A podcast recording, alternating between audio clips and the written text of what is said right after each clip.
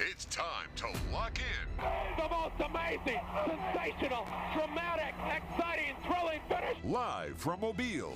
Sports Radio 105.5 WNSP presents 99 yards away. Win this game for one another. The Final Drive with Corey LaBounty and Nick Wiggins. Do your job and play together. The Final Drive.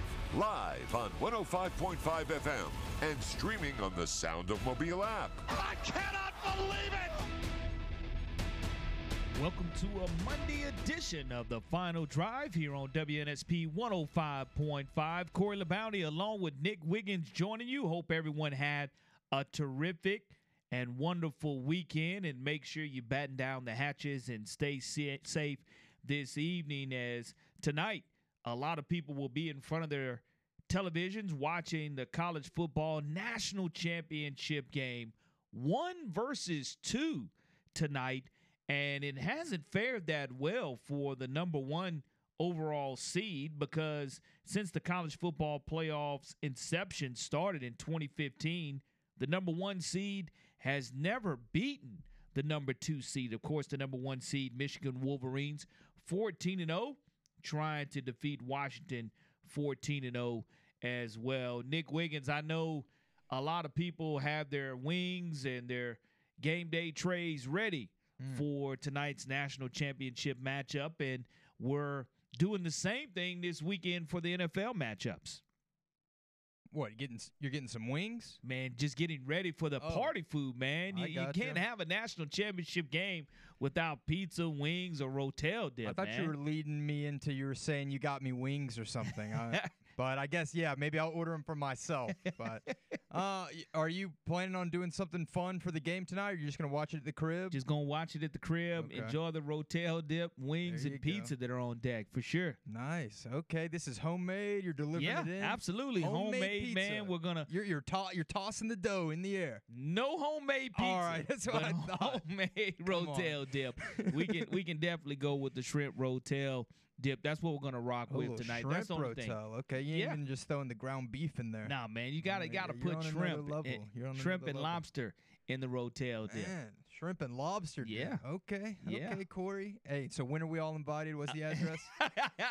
hey, look, I, I will I will say this. You know, you, you get a little head start on it last week, you know, saying, look, we're gonna prepare for Alabama playing in the national championship game. Didn't happen, so I was like, man, that Rotel dip was so good last January one.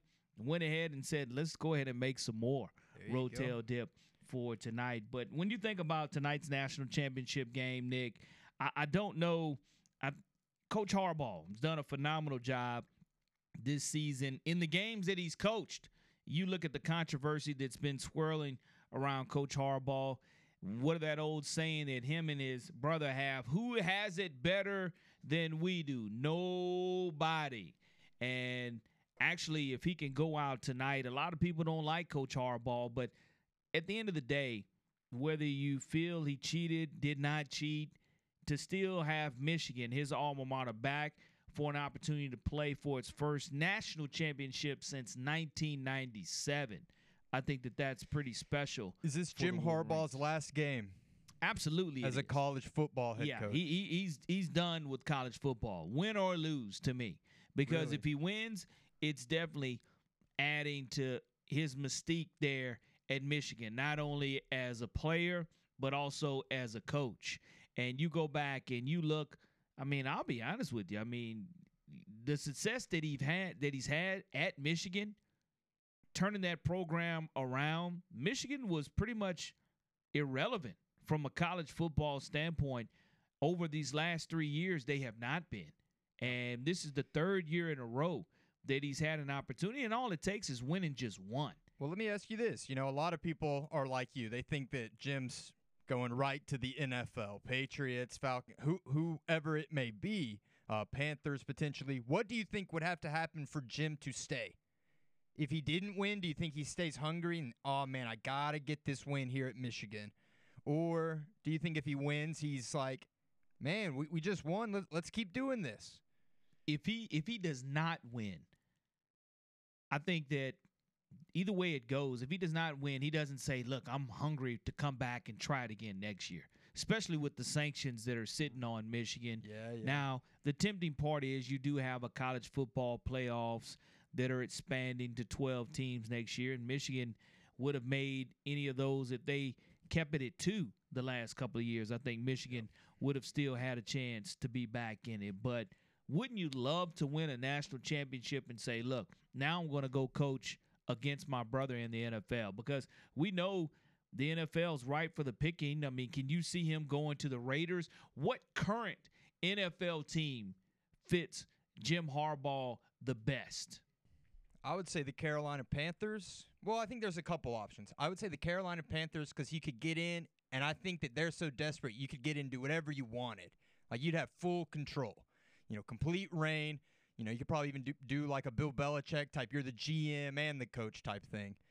The other option would be to go to a more, you know, uh, a, a, team that's not as bad off as like a Carolina, right? Maybe a Chargers, a team where like, oh, we got our our guys. This is a team that can compete immediately, right? Atlanta potentially. You know, they got all the guys. Like you get the quarterback out there, you're gonna have all the pieces you need to find success. So, um, but I would I would say Carolina. I, I like Jim paired with Bryce, and then just get some more guys. And maybe that's just because in my head I still see Bryce as like a college type of guy, and then Jim Harbaugh is a college type of coach. Um, but I'm really not sure. I don't know if I like the Raiders though. Not sure. You don't. like, I like the don't- coach the Raiders have now. I know they're not going to hire him again. Why don't you think that? I think the Raiders may be all in think the Raider.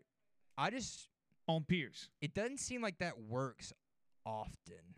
I feel because what happens when the Raiders come in and oh man, we're starting the season two and six. We should have just got a different coach in here. You know, same with like um, you know Jeff Saturday came in for the Colts, had a little bit of success after Frank Reich left, but they didn't bring him back, and now the Colts I think made a very good move with their coach. You know, they didn't make the playoffs or they didn't beat uh, Houston, but I mean, they still had a good year based off not having your quarterback. Um, Well, Carolina, you you mentioned having a little bit of that power. I, I think Bill Parcells made the famous comment about if you're going to let me coach, at least let me shop for the groceries. yeah, And I think that shopping for the groceries in Carolina, that cupboard right now is bare. and and they ain't got they ain't got the WIC card, they ain't got the Nothing. food stamp card, they ain't Nothing. got nothing. And I mean, they just fired their general manager. So if you're firing your general manager, if you're looking for a head coach moving forward, do you go ahead and you roll all those into one basket and say, Jim Harbaugh is our guy from a GM standpoint. He is our guy from a head coaching standpoint. And is it too much for him to be able to juggle both GM and head I, coach? I don't think so. I think that's what he wants. But my the only hesitancy I would have is that he hasn't been in the NFL the past few years. So you got a guy who hasn't really even been a part of the NFL. All his scouting, all the film he watches is Big Ten teams. And now you're saying, hey, come on, and you're going to make every signing for this team. You know, to me, that does seem like a, a lot, but it's also very possible that he could accomplish all of that. Um, you know, I, I I really just don't know where Jim Harbaugh fits. I feel like there's like when you when it comes to the coaching candidates, it's the Eric Bieniemy, it's uh, the Lions offensive coordinator, it's Bill Belichick, and it's Jim Harbaugh. Those are like the four names that everyone keeps passing around. I feel like with Belichick and Harbaugh, the resume is there. They've been very successful head coaches, getting two Super Bowls. But then it's like, oh, have they kind of fallen off? Jim Harbaugh, he's been in college. Ah, will it take him time to get back into the swing of things? And then the you have the coordinators who are just, oh, these coordinators know football, but can they run a team? So you get two options you can go But with. is this his last game at Michigan? Do you feel it's his last game? I'm gonna say 80% yes. Bec- and I think the main reasoning is because of all the stuff he had to go through this year and all the poten- more potential punishments that could be, you know, coming in the future. I think Jim really wants to win this. I know he's got a lot of seniors on this Michigan team. I think he just, you know, they've all been there together, go out on top, and he might even say, "Hey, I'll see y'all at the draft, and I might pick you." You know, potentially. I will say this that when you look at a situation for Coach Harbaugh, Michigan, do they build a statue for him if Michigan does go undefeated at 15 and 0? The best record Mm. ever in school history. Seeing where Michigan was four years ago prior to him, four, five, and six years ago prior to him becoming the head coach at Michigan and making Michigan football relevant again. Michigan Yeah. being the all time winningest football program in college football history. Right. Do they put a statue up for him if he wins it? I don't know. A statue seems like a lot. I definitely don't think if they win, they're going to immediately start sculpting it Yeah. tomorrow. I mean, you look Uh, at the winners outside Bryant Denny Stadium. Every coach who's won a national championship, you have them a sculpture, whether it's Nick Saban or or Wallace Wade, whoever you so is want. that, is that a precedent? Like, yeah, you win a national every- championship Okay. at Alabama, they're going to put you in a statue. So I I, I think that well, then I guess if, if that's the, yeah, if that seems to be the normal, then they definitely will. I, like it might be in the future, like the distant future, 10 years from now or something. Hey, you know, Jim, come on back. It's Jim Harbaugh day, you know. I can definitely see that, but uh sure. Give him a statue. Why why not? I don't know. five and a half point favorites though you go back and you look at the alabama michigan game. This was one versus four. It was never over two and a half. And now you're looking at washington and michigan. It's right at five and a half. So i think that when you do look at the advantage michigan has tonight it's the fact that they've been this isn't their first rodeo whether it's the semifinal and getting beat there the last couple of years. I think that washington do they have the better quarterback yeah absolutely washington has the better quarterback i think that Penix JJ Jr. McCarthy's no scrub though. No, he, he's not a scrub, and and he's got decisions to make. But you know, Penix Jr. to me could easily, depending on his performance, not only in tonight's game, but depending on how he does in the combine, could easily, and especially his performance here, possibly in the Reese's Senior Bowl, could easily put himself ahead of Caleb Williams. Well, look, why don't we why don't we go ahead and give our predictions for the game Yep. tonight and then we can hit the break and come back and we can talk some NFL week 18 type stuff. Hey, look, there there was some great NFL action Saturday and Yeah, Sunday. There was definitely some action for sure. and y- your Falcons are without a coach, Yeah, but it's something that you like. Yeah, I'm happy about it. But there were fireworks the way from your coach, your former coach. I love the way that we that he went out. What a what a final moment, right? To have. Um, if I was him, I feel like he knew the writing was on the wall. I would have made a bigger moment. I would have just charged Dennis Allen. Can you imagine if he went George Teague on Dennis Allen at the end of the game and just laid him out? But we'll get into it. We'll get into it. But tell me, how do you think this game is going to go tonight? Michigan, they definitely cover the spread. I've been debating about this. Michigan wins. They score. I wanted to say they were going to score the over under. I think it's 55. So I'm going to say Michigan is going to wind up 31 to 17 winners over Washington. Yeah, I'm kind of leaning the same way you are. I think that Michigan milks the clock, then Washington gets the ball. If they go a quick three and out and Michigan gets the ball back again, they milk the clock. All of a sudden, first quarter's gone. You know, you've had the ball a minute and a half and you're down 14 nothing because Michigan's just running the ball, running the ball, running the ball. Um, I'm going to go, let's say, I'll go 27 13. 27 13. 27, let's see, 27 to 13. And someone else in the app gave us a score there. They say 27 to 17 Michigan.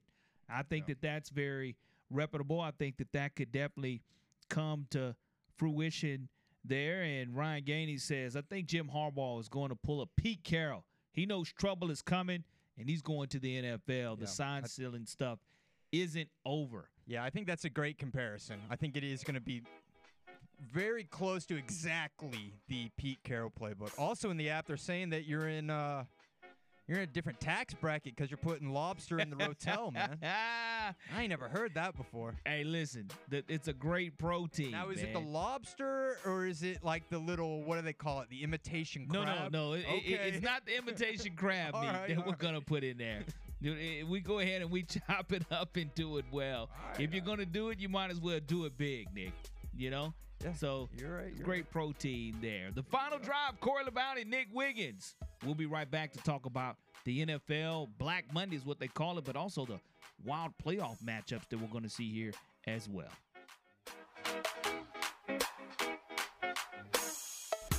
This is Jason Caffey. Thank you for listening to WNSP 105.5 FM.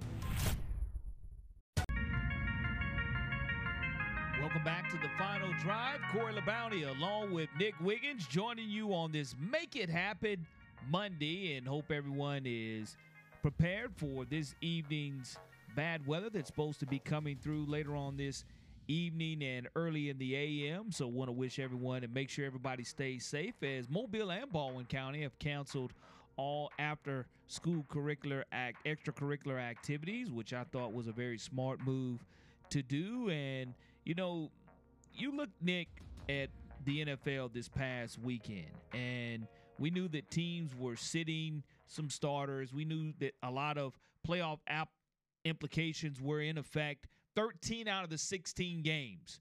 And I know that things didn't go well for my Miami Dolphins last night. I, I, I really was feeling great about the opportunity to take and snatch that division away from Buffalo, snatch that division away from New England.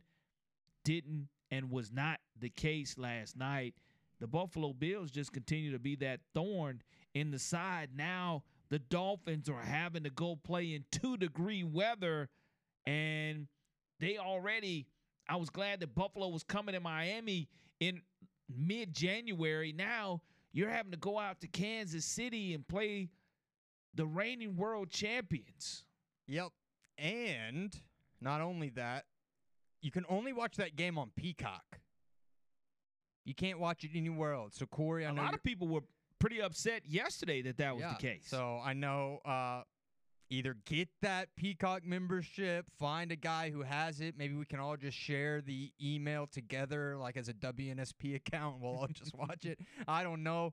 Um, but I do think that is kind of frustrating because it's not even like I feel like that popular of a streaming service. But what better way to get more people to download it? But the other playoff matches, uh, just kind of going down the list. So the first one is the Browns are going to Houston to take on the Texans. The DeMeco Ryans coach of the year. See, I was leaning Stefanski, but now that Houston won their division, which Won is the division. crazy, Jacksonville is out of it, which is just crazy to say. Um, but they're playing the other coach of the year candidate, the Browns. So we'll see. That's going to be a really good game. And then the other one, so your Bill, uh, the Bills ended up taking the division. So the Steelers are coming to play the Bills. The Packers are going to Dallas to take on the the Cowboys. Matt Stafford and the Rams are going out to Detroit. I don't know if Sam LaPorta is going to be healthy for that. And then at Monday night, probably the worst of the first round playoff games, the Eagles are going to take take on the Tampa Bay Buccaneers.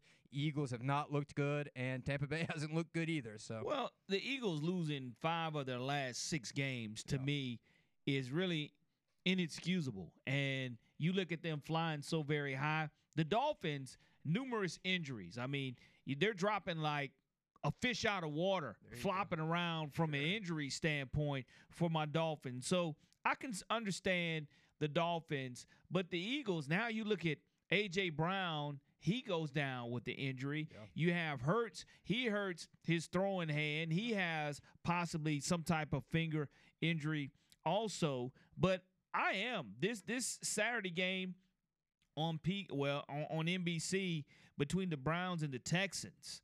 that's a fun one. It, it is it's definitely if you were to sit there and tell me at the beginning of the year you're going to have the Browns and the Texans and the Browns aren't going to be led by Deshaun Watson into the playoffs and the Texans are going to be led by a rookie head coach along with a rookie quarterback I'd have been like you're nuts that's not the matchup that we're going to see Right. but that's exactly what we're going to see. And not only did DeMeco Ryans and them get some help from the Colts by the drop pass on fourth down. By the way, in that situation there, it was tough for the Colts to lose that game. And I know that they had a lot of success running the football, run the football, run the football, and then all of a sudden you have a wide open back coming out of the backfield. He just drops the football. And that makes it tough too. And I don't know, Nick, in that situation, would you have run the football if you're the Colts? Or would you have gone ahead and thrown it the way that they did? Because the back was wide open when he I mean, dropped guy that should have football. caught it. Guy should have caught it. I'd, th- I'd run that play a thousand more times. Without running that football. And I think the that was football. the one time he dropped it. Yeah, I mean, it was it- it's a tough break, You and the can't get Texans can't get mad at it. All right, there in it. And I know we do have a caller on the air here on the final drive. Who are we speaking with? This is Shannon. Shannon, how you doing this afternoon? Thanks for calling in. I'm doing I'm doing great today. Hey Nick, Yes. I just got through eating lunch with Stephen Root, brother. okay. Congrats. that- we, I posed the question to him: Why did they call you Triple G? Uh-huh. Because I, I think of Triple H every time that I that I hear, hear them call you Triple G. Sure. I'm like, he's like, Stephen's like, man, I really don't even know. Yeah. Well, Triple G, the G's stand for great, uh, gorgeous, and um. He's guessing on the last G. yeah, there you go. I was thinking of he is guessing. I don't know why, but the one G word that was popping up in my head, I was like, ah, no, no, don't say that. well, Shannon, I, No, I hear appreciate buddy. you I reaching out, you, man. I, I, I love y'all's show. Uh, who's gonna win tonight, man? I need. I didn't know because I'm gonna place a bet. Who's gonna win? Michigan, they're going to win by at least 10, I think. And Corey think ag- so? agrees. Yeah. yeah. Yeah, I, th- I think Yeah, we're gonna. gum, man. I think that Washington defense is pretty damn tough. Yeah, but Michigan's is tougher, and I think Washington, they're going to rely on big plays, and I think Michigan will stop that. And then Michigan, they're just going to run the ball down their throat and milk the clock. I think the time of possession is going to really be where the game is won, and I think Michigan is just going to take that over. The time possession is tough, man. That's what killed us. Uh, uh, us, I speak of Alabama, Sure. but um, you know, I, I think I, I think you're spot on there, brother. Well, I just I just sent him on his way back to Destin, Oh, and uh, I told him I was like, hey, man. You put that thing on W 105.5 because I'm about to call in. there you go.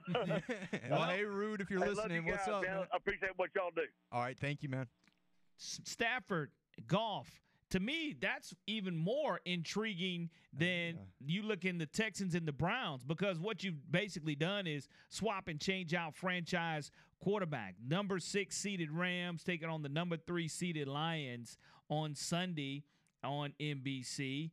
And not too often do you see two franchises just swap quarterbacks in that situation. And that's exactly what you do. And if you're the Lions, you see your quarterback, former quarterback, go and win a Super Bowl after you trade him away. So you did see a lot of Lions fans cheer for him to win that Super Bowl in LA. But not too often that you do see what we're getting ready to see two franchise quarterbacks swapping teams now getting a chance to face off with one another head to head in the playoffs. And we do have another caller here to the final drive. Caller, good afternoon. Thanks for joining us. Who are we speaking with? Yeah, I just had lunch with local it's Shannon Pete, and uh, how about them Lions, Corey? Yeah. Yeah, them Detroit Lions, man. How about gonna that get it Sam done. LaPorta injury? I, I, I will say this: Rams at Lions. I think Detroit has a lot of home field advantage. I think that things are going to be off the chain there in Detroit. And when you look at these two former quarterbacks being swapped for one another, two franchise quarterbacks, man, I, I feel pretty good about about the Detroit Lions. Root. Uh, well, I appreciate you knowing who this is. I Yeah, mean, I'm Root, why did you call- But Why did you just look back at the history of Detroit and who Detroit is. Man, the Rams is not the team you want to play right now. It's scary. Root? Why did you call in and tell me your name was Ricky? Ah, you're my buddy. I'm just messing with you. I was like, "Who is this?" He's like, "This is Ricky." I was like, "Who?" you sound really familiar. Well, I, I will say this, Root. Your Rams, Dan Campbell's done uh, done a great job this season. It- it's just good to to see you guys win the division for the first time in 30 years. when you say win 30 years, that that I mean that's unbelievable in and of itself to think about winning a division for the first time in 30 years. And I think Dan Campbell, if it wasn't somebody by the name of DeMeco Ryans doing what he's done in Houston, Dan Campbell would be the coach of the year, and he still may be voted as the NFL coach of the year. Rams are going to win by 10 because the whole crowd is going to be in awe of Matt Stafford returning. Mm-hmm. And I think the Lions are going to get down early. And then I think the whole stadium is just going to kind of flip on, oh, man, we can't win, but we love Matt Stafford. And then that's going to mess with all the Lions players. They're going to be like, man, they like the other Yeah, team well, better than us. know, luckily, nobody listens to you. You're just saying words, and we all appreciate right, that. all But right. All right. Well, look. Whenever, whenever the before the game starts and they're playing the "Welcome Home" Matt Stafford video on the big board before the game, we'll see. I mean, if we're being real, the the honest concern is the Detroit secondary. You know, C.J. Gardner Johnson, Emmanuel Moseley. These guys have been banged up. That that secondary's been a major problem, and Puka Nacua and Cooper Cooper Kupp. Uh, you know, it, it could be a problem. Yes, it's not a team you want to play right now. But hey, I just wanted to say hello. Y'all are my guys. Just wanted to say hello, and hello, Shannon Pierce. All right. Well, hello, Always Root. appreciate when we hello get a chance to hear from Root. And what did you call him? You called him Ru- Ricky Root? Is that what you called him? Well, I answer the phone and I'm, I'm like, "Hey, do you want to hop on the show?" He says, "Yeah." And I said, "Okay, who is this?" He said, "This is Ricky." And I stopped and asked him again. I said, "Wait, who'd you say this was?" And he doubled down. He said, "My name's Ricky." I was like, "Okay." Well, w- I don't look, know why he had to use the fake name. I'm all for Stephen Root's Detroit Lions finding a way to get it done and, and not being disappointed. The Lions 12 and 5 have an opportunity to make that 13 and 5 as they're going to see the Rams in the NFC wild card playoffs. And when we come back, we'll talk to the managing editor for Tide Illustrated. Tony Tsoukalas.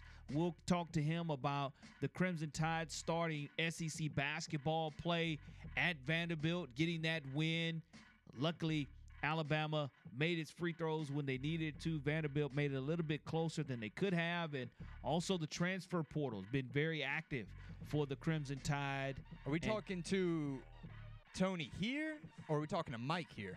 We'll go ahead and we'll talk to Mike here. There you go. We'll talk Mike here with the NFL Saints. And also with the Saints, there was a lot of beef. We'll talk about that beef coming back.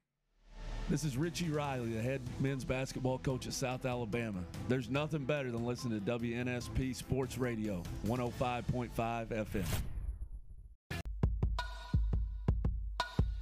Welcome back to the final drive. Corey LaBounty, along with Triple G, Nick Wiggins, joining you on this Make It Happen Monday afternoon. Want to thank everyone for having us locked in. And the New Orleans Saints, they go ahead and they finish their regular season nine and eight. We're waiting on some more magic to happen.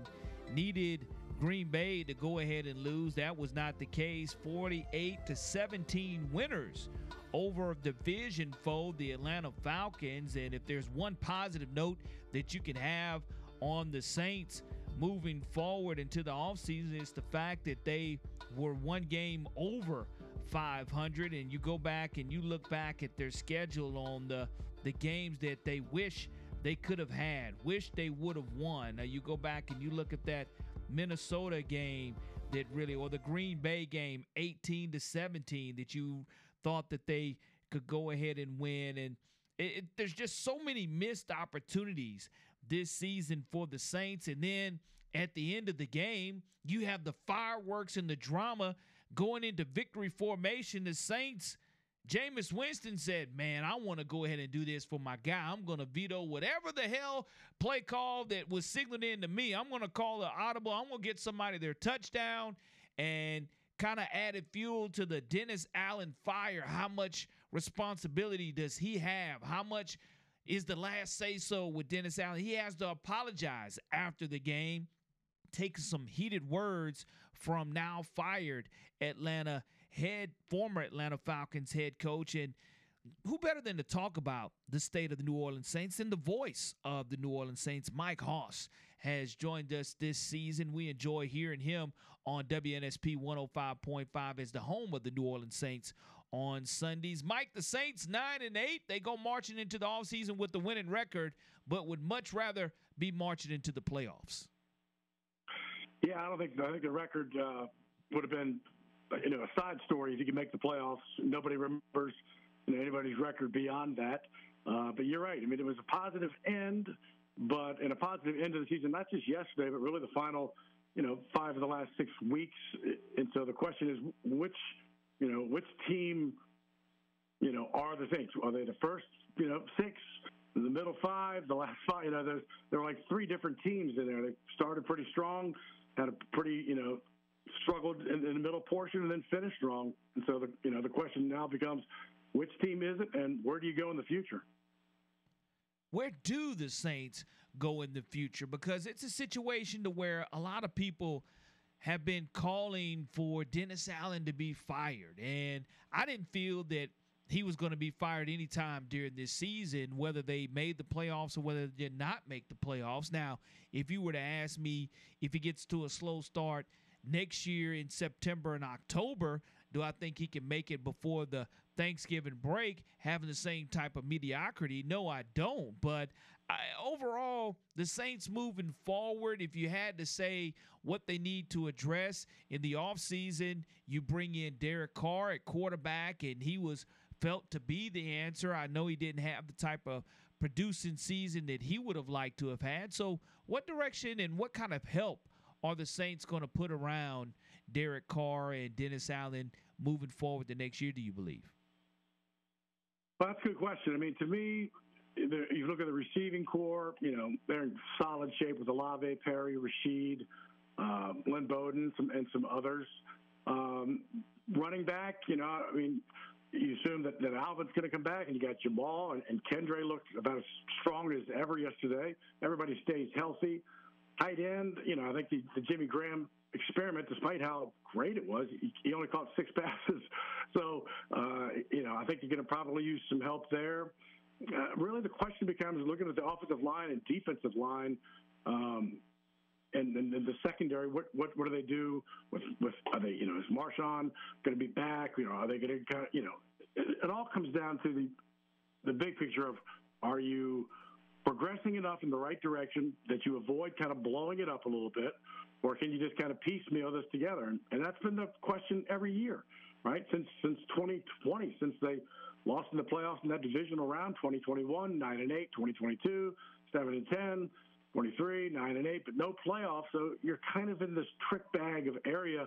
Do we just band aid it and get better, or does it need, you know, a complete kind of retooling? And so I, don't, you know, if you listen to what the team is telling you, then it's, you know, they're certainly heading in the right direction with the people they can get better and play better and coach better. Agreed. But they got a pretty solid young bunch of players and maybe some that we didn't even think about defensively. Uh, you know, like an Isaac Yiadom and, and, and guys like that. But I mean, Paulson Adebo and Alontae Taylor and you know Jordan Howden, they're, they're they're pretty young on the defensive backfield, and and you know it's a question of just age along the defensive front, and can you get better there? And same with linebackers. But I mean, it's it's a broad question, and and nobody really knows because the big answer is: Are you band-aiding it or are you blowing it up? Mike, let me ask you about that fake kneel where Jameis called the audible and they got the touchdown. You know, his post game comments have been all over social media. Same with Dennis Allen's apology. Do you think that we as the media and as fans are blowing this up bigger than what it is? Or do you think that there's, I mean, inside the Saints' own locker room, are the players not respecting Dennis Allen by, I mean, this doesn't happen often, if ever. So, I mean, is the narrative maybe now that the players just don't respect Dennis Allen's decision making? No, I don't. You know, I really, first off, it was not. You know, Jameis is kind of taking the, the the hit for the team. This this this was uh, 53 men wide for the most part. Not not everybody, but for the most part, certainly on the offense. You know, uh, those those guys knew what was happening. Um, they all wanted to get Jamaal Williams' touchdown. Uh, no one could make me believe that Tyrann Mathieu could not have scored a touchdown on that interception. No one. He was, I don't know what he was doing, quite frankly, but uh, he got caught from behind by an offensive lineman. So he went out at the one, right? Kind of, in, in retrospect, it's kind of what they wanted to get Jamaal. He didn't get the ball if he doesn't stop at the one. If he scores a touchdown, we're not having any of these conversations. None of these conversations. Because it's a touchdown, it's still 48 points. But it's it's it's the victory formation, right? It's the victory. So I don't think that when the team said, "Look, let's just you know let's do this and we'll apologize later," as opposed to they were going, "Hey man, this is really disrespecting Dennis." I don't think they looked at it like that. Or, "Hey, this is really disrespecting Atlanta." And does it happen often? I don't know. I don't think so. The you know the the day after the questions are, well, if Dennis comes out and says it publicly, you know that, that he's done that. It's another reason that he's lost the team. I, I, I don't know what's he supposed to say.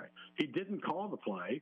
Yeah. It's a weird kind of looking play to begin with, but the biggest problem is it's in victory formation. The other team, irrespective of who it is, is not trying. They're not lined up like you're going to stop a ball.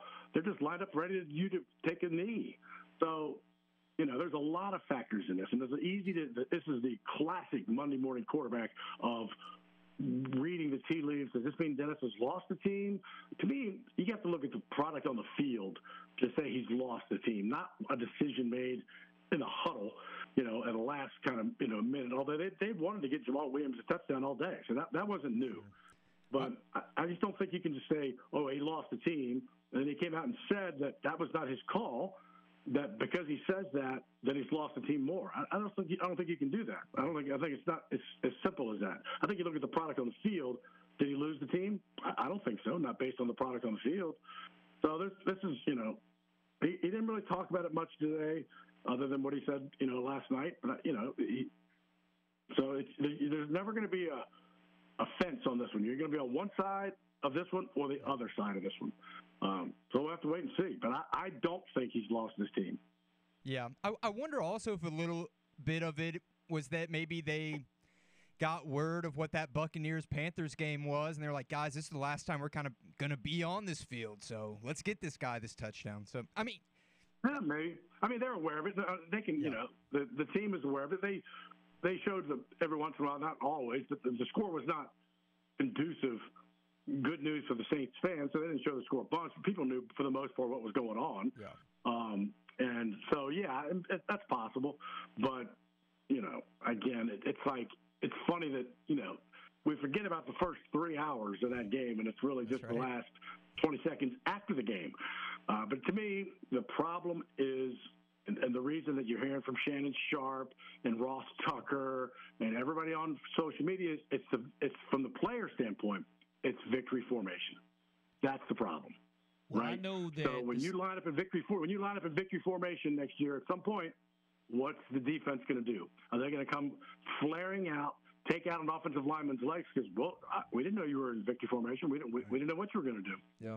Well, we definitely want the Saints to have a lot more victories next season, and I think they will get it turned around. They're going to pick number 14 in the draft, and they can address that position of offensive line or safety on the defensive side of the ball early in the NFL draft. And hopefully, it'll be a great pick for Dennis Allen and the Saints fans this time next year will be marching into the playoffs with smiles on their faces, and you'll have some additional broadcast as the New Orleans Saints being the voice of the New Orleans Saints.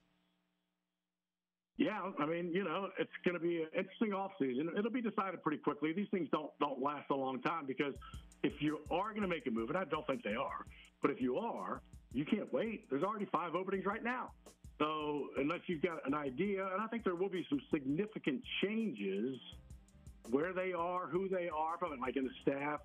I think I don't, maybe should say significant. I think there will be some changes. Uh, but you know, we're going to know in the next two or three weeks because you got to start getting ready for the draft and get ready for college, you know, all star games and bowls and stuff like that. So the, the, the postseason bowls. So this isn't going to last a long time.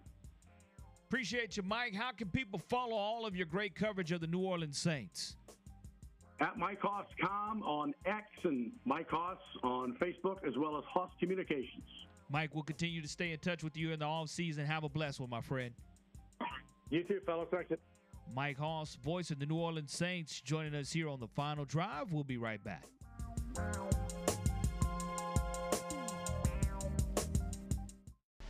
Hey, this is former Mobile TV sportscaster Eric Clemens, and when I'm in town, I listen to 105.5 FM Sports Radio, WNSP.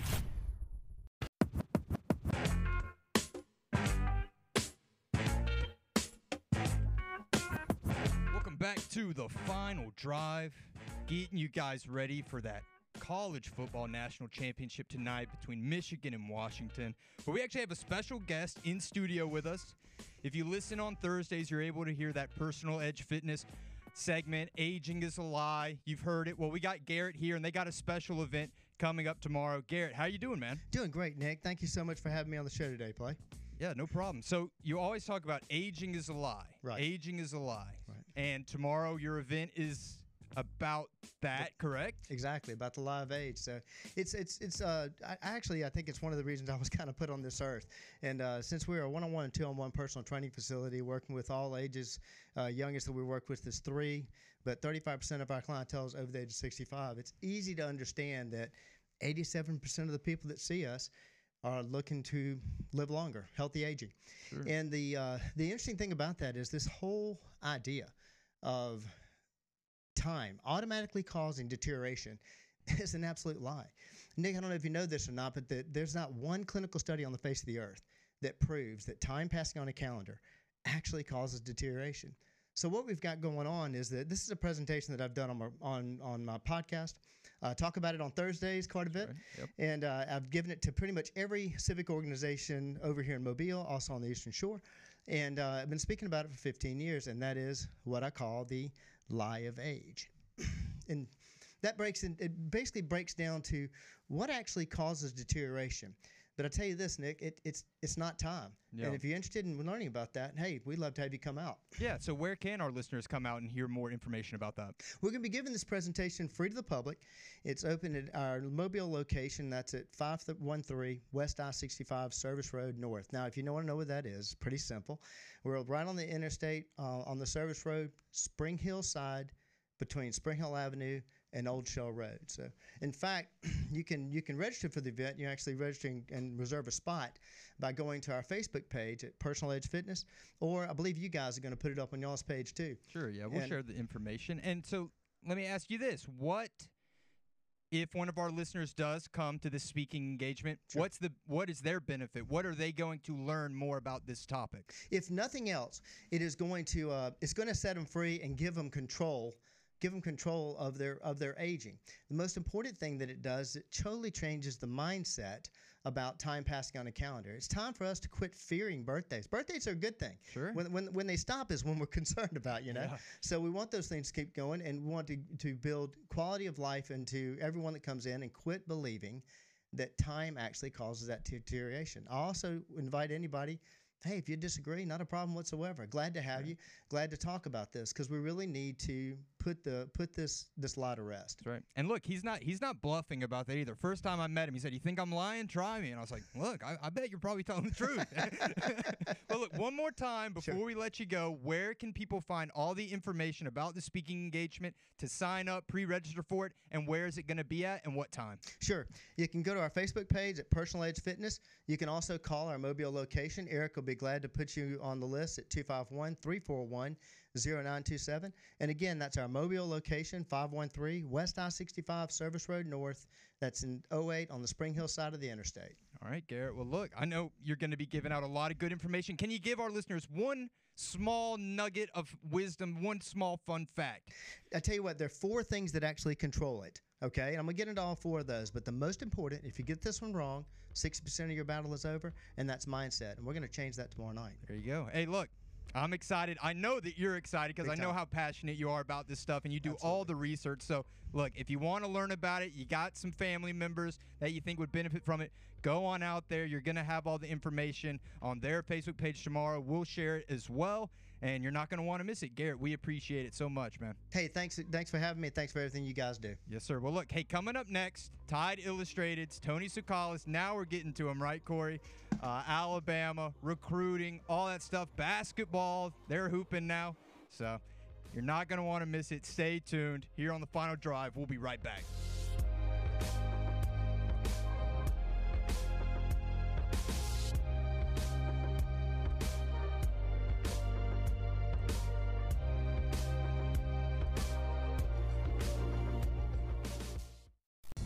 The Sound of Mobile presents For the win! the final drive. No, they didn't. Oh, my gracious. How about that? with Corey LaBounty and Nick Wiggins. Live on 105.5 FM and streaming on the Sound of Mobile app. Oh, oh, Welcome to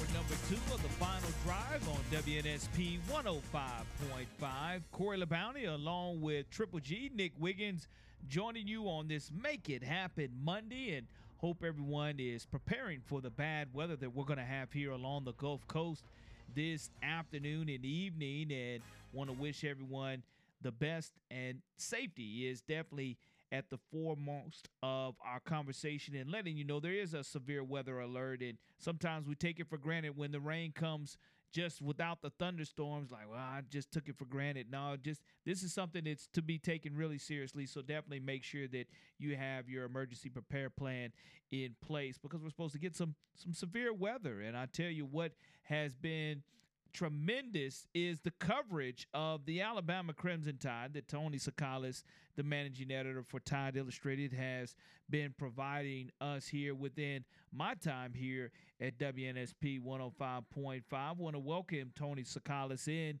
this afternoon. Tony, hope all is well. Happy New Year to you. And we definitely wish that we were talking face to face with the Crimson Tide being in Houston, but instead, we'll see the Michigan Wolverines take on the Washington Huskies tonight. Yeah, I know this is not the the Monday that um, Alabama fans were hoping for, you know, a, week ago, but it it is what it is. I think you know this Alabama team had flaws that you thought they were going to get over with, or you know, get over from, and then I think you know during that Rose Bowl we saw a lot of those old problems kind of flare up again, uh, including the bad snaps and.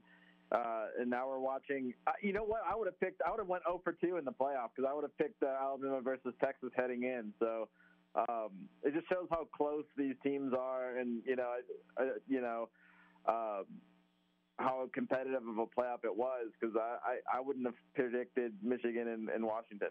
No, I, I, definitely I had Alabama and Texas playing for the national championship as well. And now that Alabama has officially entered its off season and is preparing for this second recruiting cycle, I know the transfer portal has been at the forefront of a lot of Alabama fans' thoughts and those that are declaring for the NFL draft as Alabama is losing its top three rushers, whether it's through graduation and or those juniors entering early. And then you look from a transfer portal standpoint, no no surprise there that Seth McLaughlin is going to become an Ohio State Buckeye. But Earl Little the second defensively, that's something that I know that probably the Crimson Tide fans and coaches didn't want to happen. Yeah, the two big ones for me are Earl Little and then Terrence Ferguson, just because I thought that those two guys had a really good shot of competing for starting roles. You know, when you look at Earl Little, um, I think he could have been the starting, you know, star next year, and then you you move Malachi back to play alongside uh, Caleb Downs. I, I could have really seen that happening. Um, and then with Terrence Ferguson, you know, assuming he would have been okay with playing center, I think he might have been the best option with what Alabama had. Um, not to take anything away from James Brockermeyer, I just think that Terrence Ferguson really could have done that role, and we saw him work a little bit in it. So both of those guys transferring, I wouldn't be surprised if Alabama goes to the portal for both those spots, for center and then for more defensive back help. Uh, they've got a lot of young guys in, in the defensive backs, but uh, you know, uh, throwing one of those guys into the fire along with new starters, and, and you know, I know we got to see a little bit of what Trey Amos can do, but he's still going to be a new starter. You're getting Domani Jackson from USC, who started before, but he's new to the system. You know, I think you're going to want as many experienced guys as you can. So I, I wouldn't be surprised now if Alabama does some portaling of its own and, and brings in maybe an experienced defensive back, possibly a couple more offensive linemen. Um, so there'll be a lot of more transactions to go. Um, I think it's obvious that Alabama has some holes they need to fill, uh, and, and those are probably high on the list when you watch the Under Armour All America game or the All Star game this weekend, you get a chance to see some commitments come into the Crimson Tide. True freshmen that will be at the capstone. Daniel Hill, uh, running back, and Zay Mincey, also one of those big time All Americans that played in the All Star game. Alabama really has continued to get stronger from a true freshman standpoint and has had a lot of success with the players that are very, playing very well in these All Star games, also. Yeah, and I think what you're going to start seeing is you're going to be bringing in a ton of talented freshmen and then maybe portaling for your older players. If you look at Alabama's roster right now, on, a, on a, a lot of spots, they've got experienced guys in the starting spots, and then you go straight to freshmen or redshirt freshmen in the backup roles. I mean, look at the offensive line now, where you have, you know, you have some experienced returners, but then all the reserves now on the offensive line are uh, freshmen or redshirt freshmen. So getting a guy like Mincey to put in the secondary, that's another young guy that you hope develops um, and, and kind of uh, maybe steps into one of those cornerback roles in the next year or two. Um, but he, he adds depth uh, to the unit and, and very talented depth. I mean, is he ready to play right away? We'll have to see. But you know, he, he brings a lot of talent to the unit. Um, it's the same with the running back position too. I, I mean, you, you want to you're losing guys like uh, Roydell Williams and Jason uh, McClellan, so you're going to want to bring in you know uh, talent at that position as well. So. Uh, I, I just think that uh, you know stockpiling talent is never a bad idea. So to get Daniel Hill and to get Zay is, is I mean, uh, it's something you know to be excited about. Maybe not for next year, but down the road.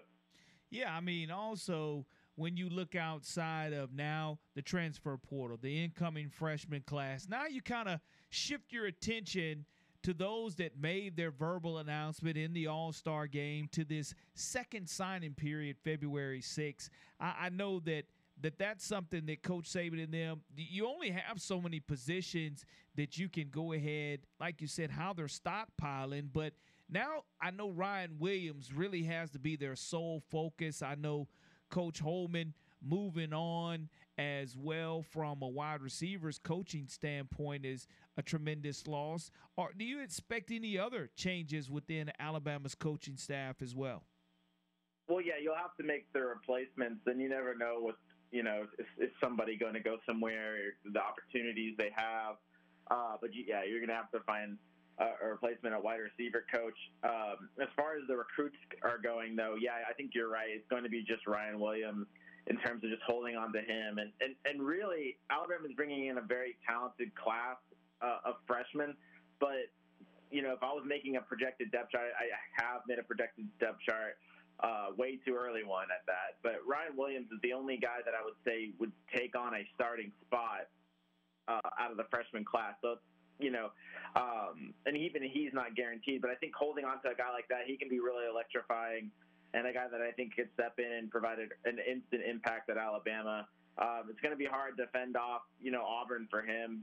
Uh, so you know that's going to be the battle to watch. It's more just uh, holding on to what you have than trying to get anything else because I don't really think, you know, from a number standpoint, Alabama's, you know, still trying to shed some spots. So I don't think they're really just going to, you know, add a, a random player at a position. Um, I don't think that necessarily does them any good. So it's yeah, it, it's really Ryan Williams or bust. And if they don't get Ryan Williams, you have to wonder maybe do they address another impact receiver. You know, they haven't really gotten or been mentioned too much in the Evan Stewart sweepstakes. But if you lose out to a Ryan Williams, does that change your uh, the the way you approach that, I don't know. Uh, but it'd be interesting to see at that, at that point as well.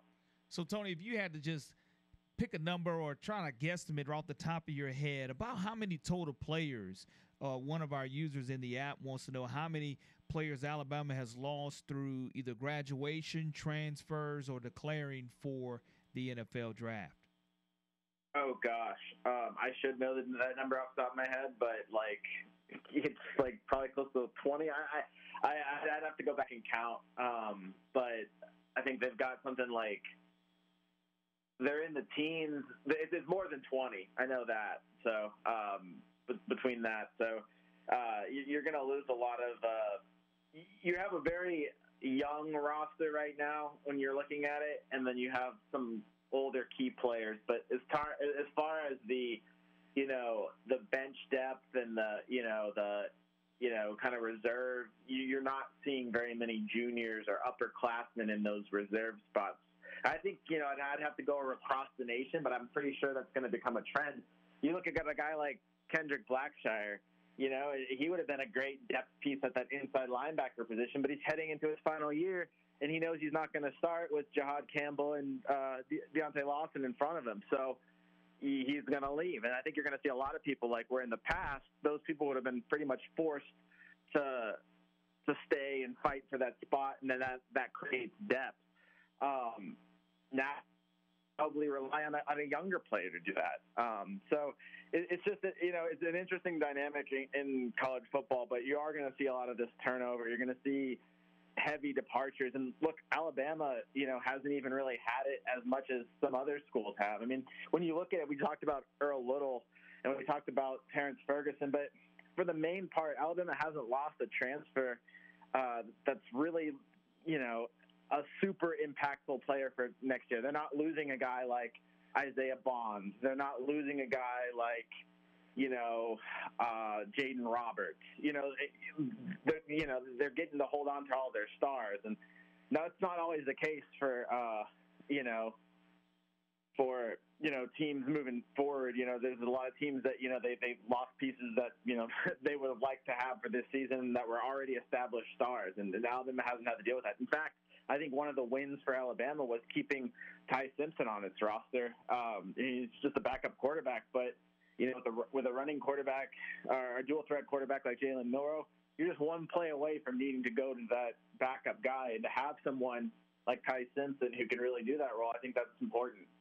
So, um, you know, I think Alabama is, is as hard as it is to look at double-digit transfers and you start worrying about everything. I think they've done pretty well from a transfer perspective. I actually listed them as one of my winners for when I was doing a a national piece for the uh, main rival site earlier this week. You know, uh, I, I think that they're, uh, um, I think they've made out pretty well. Well, you do look at the last little piece of this 2023 2024 Alabama Crimson Tide season, and some great news from an Alabama football history standpoint. Antonio Langham, the famous defensive back for the Crimson Tide, is going to be inducted into the College Football Hall of Fame. And that's something that's hard to come by. And when you do look at him getting in, I just know that that's a well deserved award, but it, it's something that goes back to where when you win those national championships and you're a difference maker the way he was within the Southeastern Conference, especially within that 1992 national championship team and the play that he made in the SEC championship game, it will forever be remembered.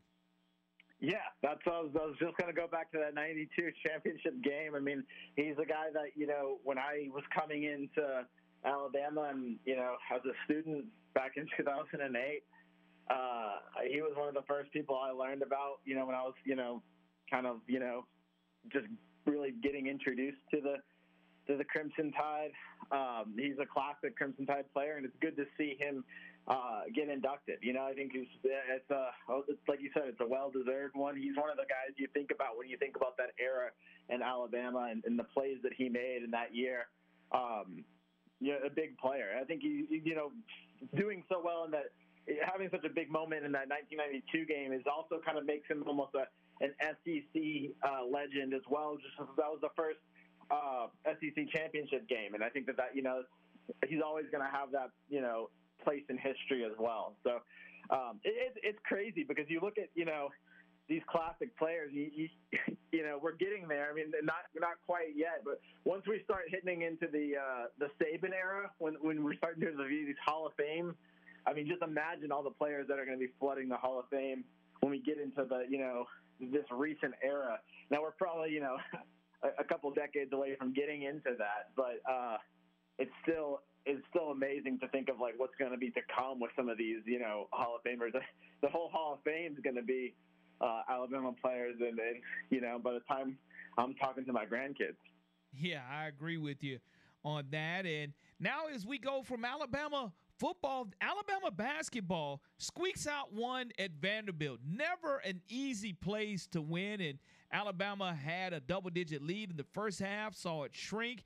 And going into halftime, they had a double digit lead in the second half, saw it shrink again. But nonetheless, Nate Oats and the guys get it done. They pick up an SEC win on the road. They're 9 and 5. Now they'll face the South Carolina Gamecocks, who are one of the surprise stories of this young SEC season. 13 and 1. The Gamecocks coming to Coleman Coliseum tomorrow night. Yeah, and there's never an easy SEC game. That's one of the things that Nate said uh, today, and he's trying to stress to his players. Look, Vanderbilt is a team that was ranked uh, the, the worst ranked uh, SEC team in in the net rankings, but yeah, it's a hard place to play. Every SEC game is hard. Uh, the South Carolina team is hasn't faced the schedule that Alabama has, but they're 13 and one, uh, and it's going to be a tough test. And you know, Alabama hasn't lost a game in uh, Coleman Coliseum since you know more in more than a year because they didn't lose last year. So uh, I, I think that you know you expect an Alabama win on Tuesday, but the South Carolina team's good. Um, you know, they, they, it's going to be a battle of two of the top uh, three scorers in the SEC, and uh, two people that really get to the line really well, and, and Sears and Meechie, and, and you know, I think that uh, I, I think that's going to be a good matchup to watch, and this, you know, kind of like what Nate Oats was saying today, any team can beat any team, and I think the South Carolina team, it's not necessarily the first when you think about the strength of the SEC, but it is definitely a team that can bite you. Yeah, absolutely, and when you do look at where the Crimson Tide are again, going on the road, winning a tough road game is never easy in the SEC. It's top to bottom. This is probably the best SEC that we've seen. You see some projected brackets, possibly nine SEC teams. I think that that's a huge stretch once you get beaten up on one another. But the possibility of even naming nine SEC schools to make the March Madness tournament, that goes to show that there are going to be no nights off for the Crimson Tide throughout the entire SEC slate. For, for, certain, and you know, nine does seem like a lot, but I think you, you got to start thinking about the SEC as one of the best, or if not the best, basketball conference uh, in the nation. And so, like nine shouldn't really be out of the realm of possibility because this that's how good this league is. So, um, yeah, it is going to be a tough battle every night. Um, you know, Alabama will have another tough battle at Mississippi State. Uh, you know, over the weekend uh, after this one, they can't look ahead to that because they, they you know, just you really just got to build up some momentum. I think Alabama did pretty well to challenge itself. I think its record doesn't look as good because it, you know they didn't win many of those high-profile games that they scheduled. But I think that those games will pay off when they head into conference play uh, and they start playing these these teams and they're already battle tested. I think it's going to help. Tony, can't thank you enough for bringing us your Crimson Tide knowledge throughout the entire football season and as we start basketball as well. How can all of our listeners jump in and follow all of your Crimson Tide coverage?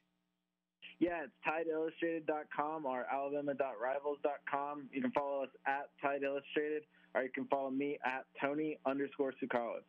Tony, thank you so much. Be safe, my friend, and enjoy the rest of college basketball from a Crimson Tide standpoint and the second signing day for Alabama as well. Definitely. Yeah, you take care as well. Tony Tsoukalas, Tide Illustrated, joining us this afternoon on the final drive. And when we come back, we'll talk a little bit more about the NFL. But to me, what grabbed the headline today was Nike. Nike and Tiger Woods grabbing a headline today. I wonder if John Ricchetti's going to be all over that tonight. I, I, I want to say I'll give kudos to Ricchetti predicting it happening maybe even a month ago. Yeah. I heard him mention, it and I was like, no way, Nike and Tiger. We'll talk about that on the other side of this break here on the final drive.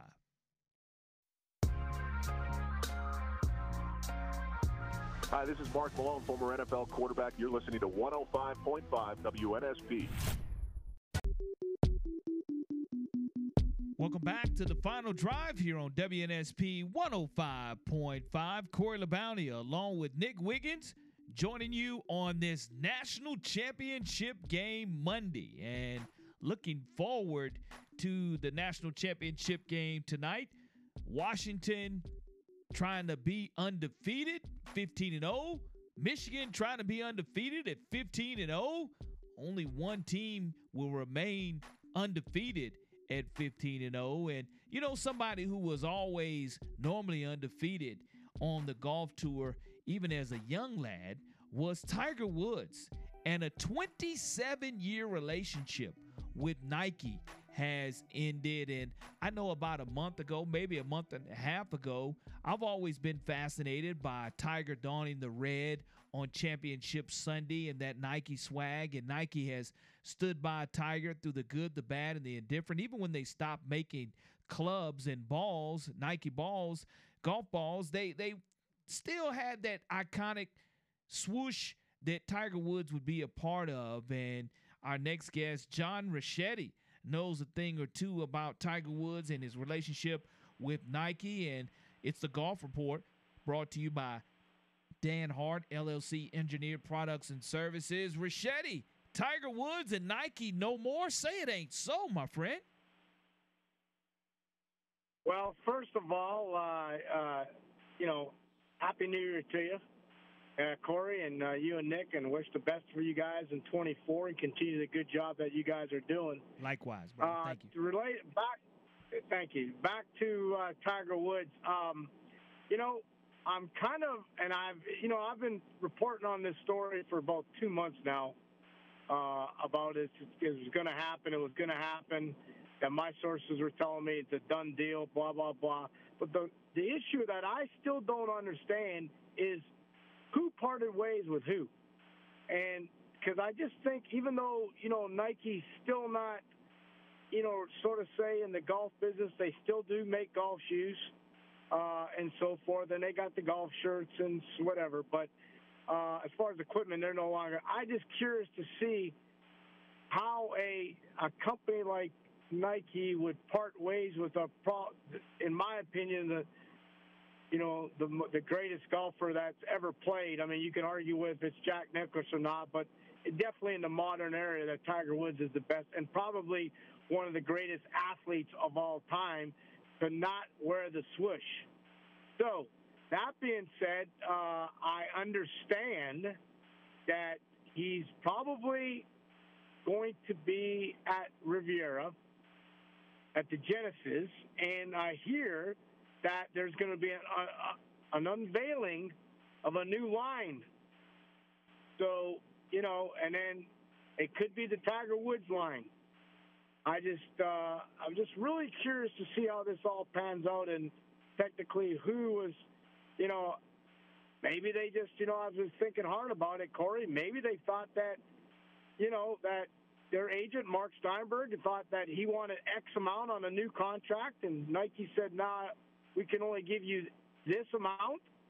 And they thought that this new venture that they're going into, that would drum up more money than the possible deal that Nike had on the table. Now, this is all hypothetical.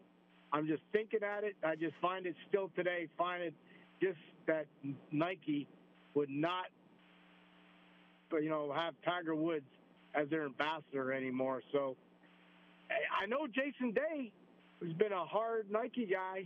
Uh, he was not wearing Nike. He's no longer with Nike either. So maybe they are trimming. Maybe they are getting out of the golf business. But I see, you know, Scotty Scheffler was all wearing Nike this last weekend. So it is a big story. But I'm, I am just more or less to see how this all pans out. I agree with you, and I know that you'll have your show coming up next. Miller Lite's, John Rachetti's golf show where will you be broadcasting from tonight to not only bring us more news about Tiger Woods and Nike, but the upcoming now that we've turned that calendar to January, we've got full slates of golf on deck. Uh, we're going to be at Felix's Fish Camp. We had the PGA Tour. It was back in at the Sentry this weekend in Hawaii, at Kapalua in Hawaii. Uh, won by Chris Kirk. A lot of good golf played. 29 under par. Uh, a lot of storylines in that event too as they move to the Sony Open, the first full field event of 2024, getting ready to kick off this weekend. So we'll be at Felix's Fish Camp live at 6 o'clock. Uh, come on and join us, but be safe out there and uh, looking forward to having a great show tonight. Absolutely. Thank you so much for your time, John. And once again, Happy New Year to you and yours. And be safe and tune in 6 o'clock p.m. immediately following the final drive. Miller Lite's John Richetti's golf show will, will be on. And when we come back, we'll talk more a little bit about what's going on with the NFL playoffs. Also, would love to hear from you 251 694 1055. Get your opinion on the New Orleans Saints. Are they going to continue to be the Aints? Aints making the playoffs here this upcoming season. We saw Dennis Allen, the players, Jameis Winston, decide to call an audible in victory formation. Are you for that? Or are you against that? Your thoughts on that? The Saints not making the playoffs. We'd love to hear from you. All on the other side of the final drive. 251 694 1055 is how you can reach us. Hi, this is Bill Hancock, Executive Director of the College Football Playoff, and you are listening to WNSP 105.5 in Mobile. Welcome back to the final drive on WNSP 105.5. Corey LaBounty along with Nick Wiggins joining you. We want to make sure everyone continues to stay safe this evening and is weather aware as, again, Bishop State, our WNSP team of the day is going to get the hoops action started a little bit early. The women's game was originally scheduled for 5:30 and the men's game scheduled for 7:30, but those have been pushed up to 4:30 and 6:30 against Southern Union this afternoon. So, as we're going on, getting ready to talk to Brittany Finley, the director of advising and student success at Bishop State Community College. I, know that spring registration is right around the corner, Brittany, as classes start January 16th. Yes, classes start next Tuesday, January 16th. So if you have listeners out there and their New Year's resolution was to start their educational journey or pick up where they left off, our student services team, we're here ready to assist. Uh, we do have extended hours on Wednesday and Thursday. We'll be here from 8 a.m. to 7 p.m., and we'll be here till 5 p.m. on tomorrow. So, anyone that's ready to start the spring semester, we have something for everyone. Spring registrations going on now. Classes start Tuesday, January 16th walk in registration. If you just thought about it, or if you happen to be around the Bishop State Community College and are saying, Look, I, have thought about going back to school, I just need a little counseling and advice, that's exactly yeah. what you're there for to lead them in the right direction, whether it was that New Year's resolution or a resolution that people had 10 or 15 years ago. Never too that's late right. to go back and accomplish those goals. And Bishop State has so many courses that are offered. And again, walk in registration hours have been extended. Classes don't start until January the 16th. And Bishop State's going to have a huge presence not only next Monday for Dr. Martin Luther King Jr.'s birthday, will be a huge sponsor of the the Bridge Builder Classic being played at the Mitchell Center next Monday as well. Yes. So next Monday is the Bridge Builder Classic happening at the Mitchell Center. Our local high schools tip off at 11 a.m. So Bishop State will be there. If you're there, bring your bring your kids out, and we'll have a table set up to give you more information. And still on that day, it's not too late to start spring classes. They don't start until the next day.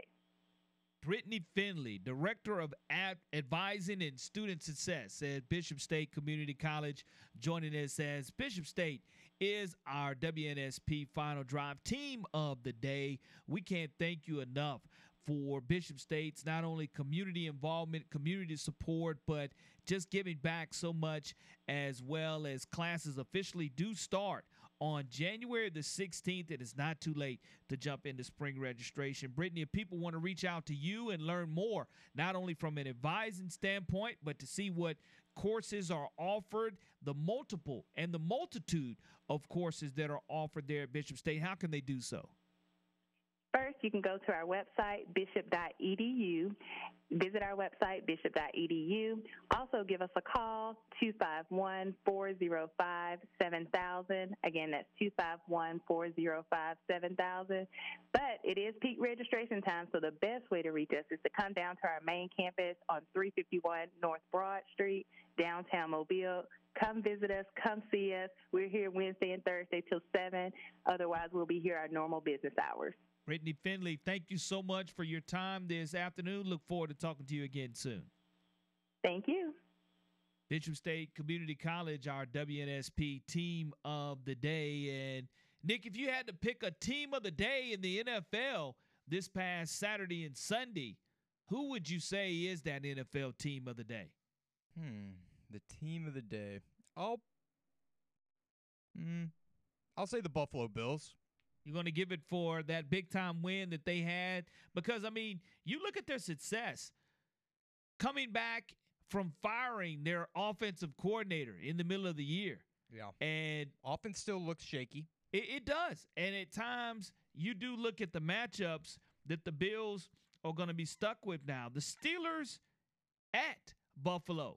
The Steelers already were used to that bad weather. Mike Tomlin do you think he should remain as the Pittsburgh Steelers head coach? Has not had a losing season there, but Super Bowls under his belt. But you know, sometimes it's a, a what have you done for me lately? Sure. Society, and I think well, you're not going to find another coach in the NFL that's consistently won and had more wins than losses every single year in his career than you are with Mike Tomlin. But they've got a tough one in this first round. Yeah. Well, I, you can't fire Mike Tomlin. Look, this is not a good roster uh, or a good team, and he took them all the way to the playoffs. He's he's rolling with Mason Rudolph as his quarterback, Corey, and what it really comes down to is you need a quarterback to find success. I saw a really interesting stat on Twitter today. Did you know? You remember when Lamar Jackson was kind of available? Yes, you would have had to trade away a lot and made him the highest paid player, but he was at one point. You could have made him your quarterback. Four of the five teams that were interested in Lamar and then took their names out, those four coaches are, have been fired at this point. Uh, Arthur Smith being one of them. So you need a quarterback. You need a quarterback. So it just makes it all the more impressive to find success without a quarterback. Look at Kevin Stefanski, who might be about to win a Coach of the Year. It's because he took this Browns team, you know, to be 11 and 6, whatever they are, without a quarterback. Uh, Mike Tomlin has done the same type thing. Now, I think you may, may can knock Mike Tomlin on why was Mason Rudolph the third string quarterback when it looks like he's the best quarterback on your roster? Because that's the coach that makes that decision. That that they had to bring in Mitch Trubisky every time for these past two years, so that's a little concerning. But no, Mike Tomlin, man, he's good, but the Bills should wax the floor with the Steelers. They are a much better team overall. But this is definitely a winnable game by the Steelers because you know Josh Allen's going to have two turnovers. So if the Steelers can capitalize on that, it could work. But I will say Bills, going back to the initial prompt, Bills team of the day because of how they went from they could have been the Jacksonville Jaguars today. They could have been the team that, wait, what? They're not in after all that? But they ended up being the two seed after all that. So uh, I got to give it to the Bills. Now, what about someone in the app says the Green Bay Packers and what Jordan Love has been able to accomplish with the Packers? They're going to be playing the Cowboys at home in the NFC wild card playoffs. Cowboys 12 and 5, don't lose, have not lost at home a lot of success there. What are your thoughts about the Dallas Cowboys Green Bay matchup? Because this is one to me, if you're a Cowboys fan, you're like, uh, yeah, we got to play somebody because we didn't get the bye. But we don't want this one game to be the one that we choke up and lose early. Dallas seven and a half point favorites early. I think that Dallas got a very good matchup for them. The Green Bay Packers are one of the youngest teams in the NFL.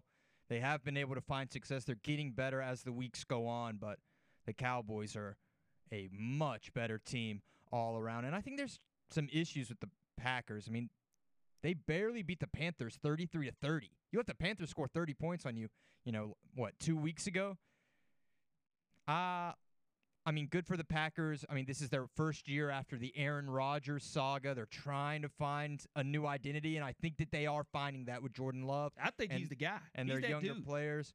Um, but they're not going to do anything in the playoffs. That that game could get ugly.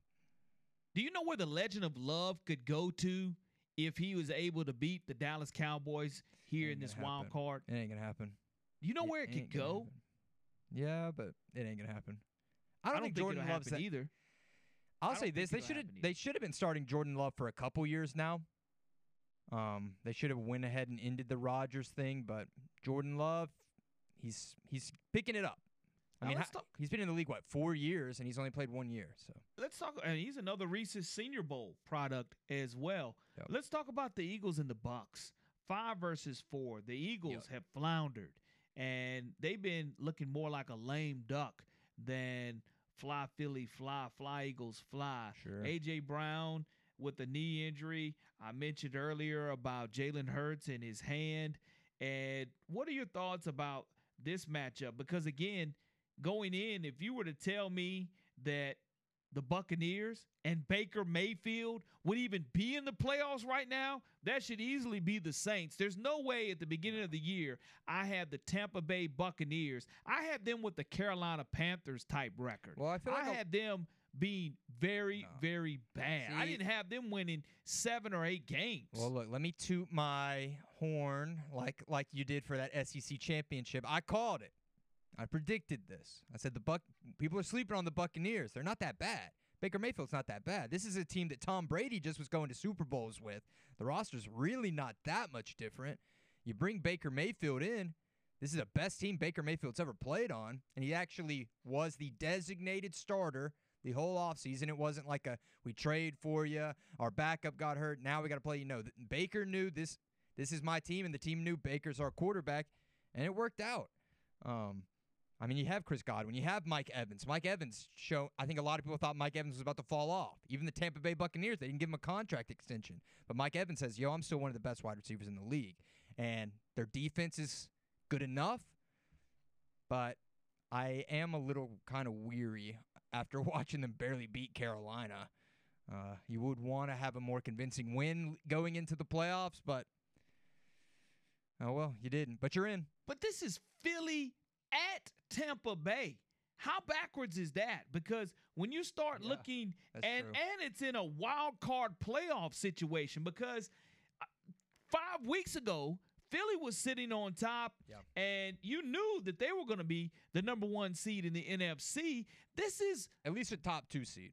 This is a, a, team that played in the Super Bowl 1 year ago that started off as a world beater here in the NFL and now Philly is traveling to Tampa Bay to play Baker Mayfield. To me, that's how crazy this mm-hmm. NFL season has been. And I don't know, the Eagles, do they get put out of their misery? Because I have the Eagles and the Chiefs. I picked them to play in the Super Bowl and for it to be a rematch. And both the Chiefs and the Yeah. Eagles are literally limping in. Yeah, they're both in like the same type boat, I feel. They got a lot of issues. They're things are looking like they're kind of spiraling downwards right when you would want them to be going straight up. But we'll see. I mean, if the Chiefs or the Eagles, they both have opponents they can beat. Right? I think they both kind of lucked out on playing some pretty weak opponents in the moment. So, a good convincing win to kick off your playoffs, that could turn everything around just like that. Want to talk about the Miami Dolphins playing in the two degree weather in Kansas City on the other side of the break as well. More Pittsburgh Buffalo. We'll bring you more NFL action when we come back here on the final drive on WNSP. Hi, I'm Vern Lundquist from CBS Sports. You're listening to WNSP Mobile, Alabama.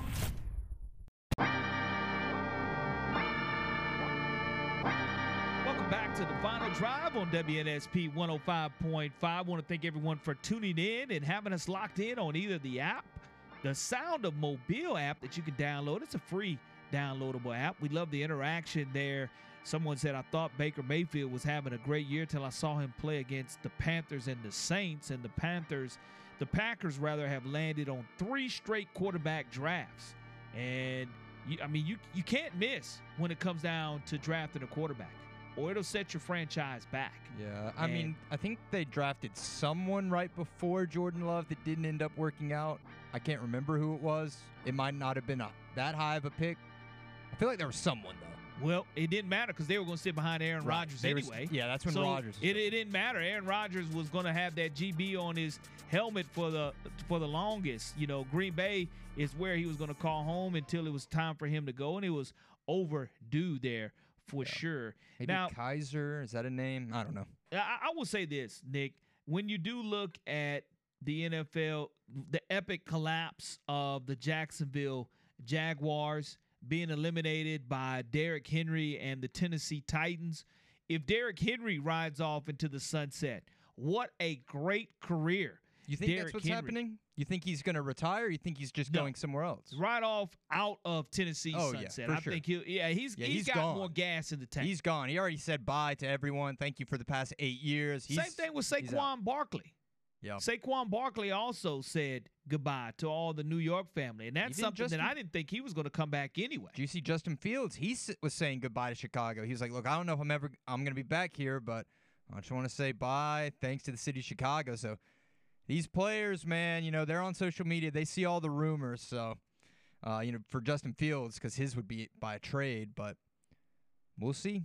Derrick Henry over 150 yards rushing the football there for the Titans, and that's a, a way to go out. What against the Jags? Yeah.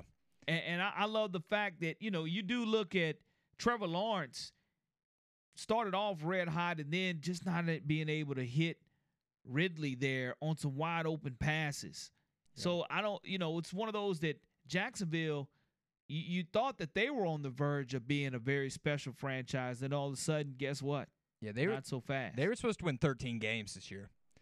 Uh, I, think at the beginning of the year, everyone thought they were miles ahead of the rest of their uh, competition in the division, and then the rest of their schedule wasn't that difficult either.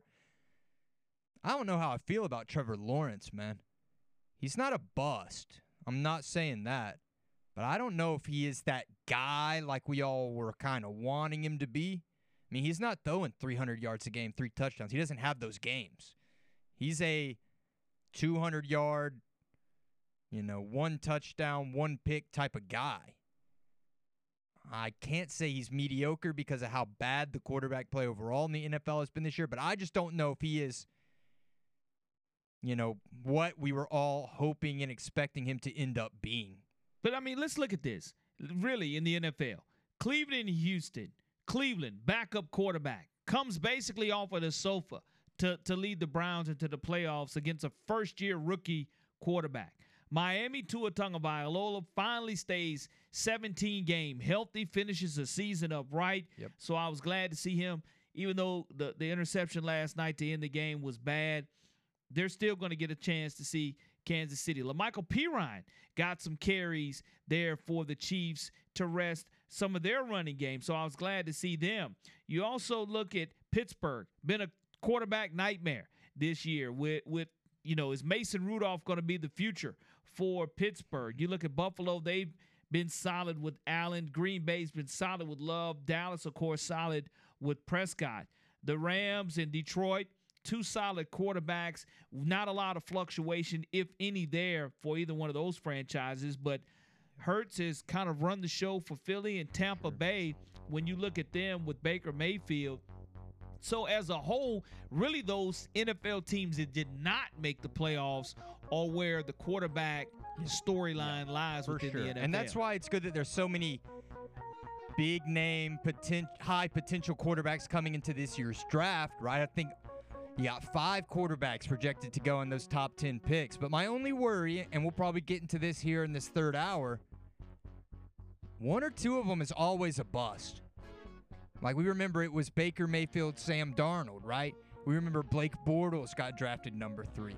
We remember, I mean, you get drafted early, that does not guarantee a success at No, all. It normally It's- means it's- you're going to be going to a bad franchise and it's going to take you some work. when So- hon- it honestly means it's probably going to be 50 50, but. no, we'll it's see. worse than that. Yeah, I would say it's probably 60 40. Yeah. CJ Stroud has been that exception. When we come back, we'll talk some Auburn Tigers on the other side. The Sound of Mobile presents For the win! The Final Drive. No, they didn't. Oh, my gracious. Yep. How about that? With Corey LaBounty and Nick Wiggins. Live on 105.5 FM and streaming on the Sound of Mobile app. Oh, oh, unbelievable.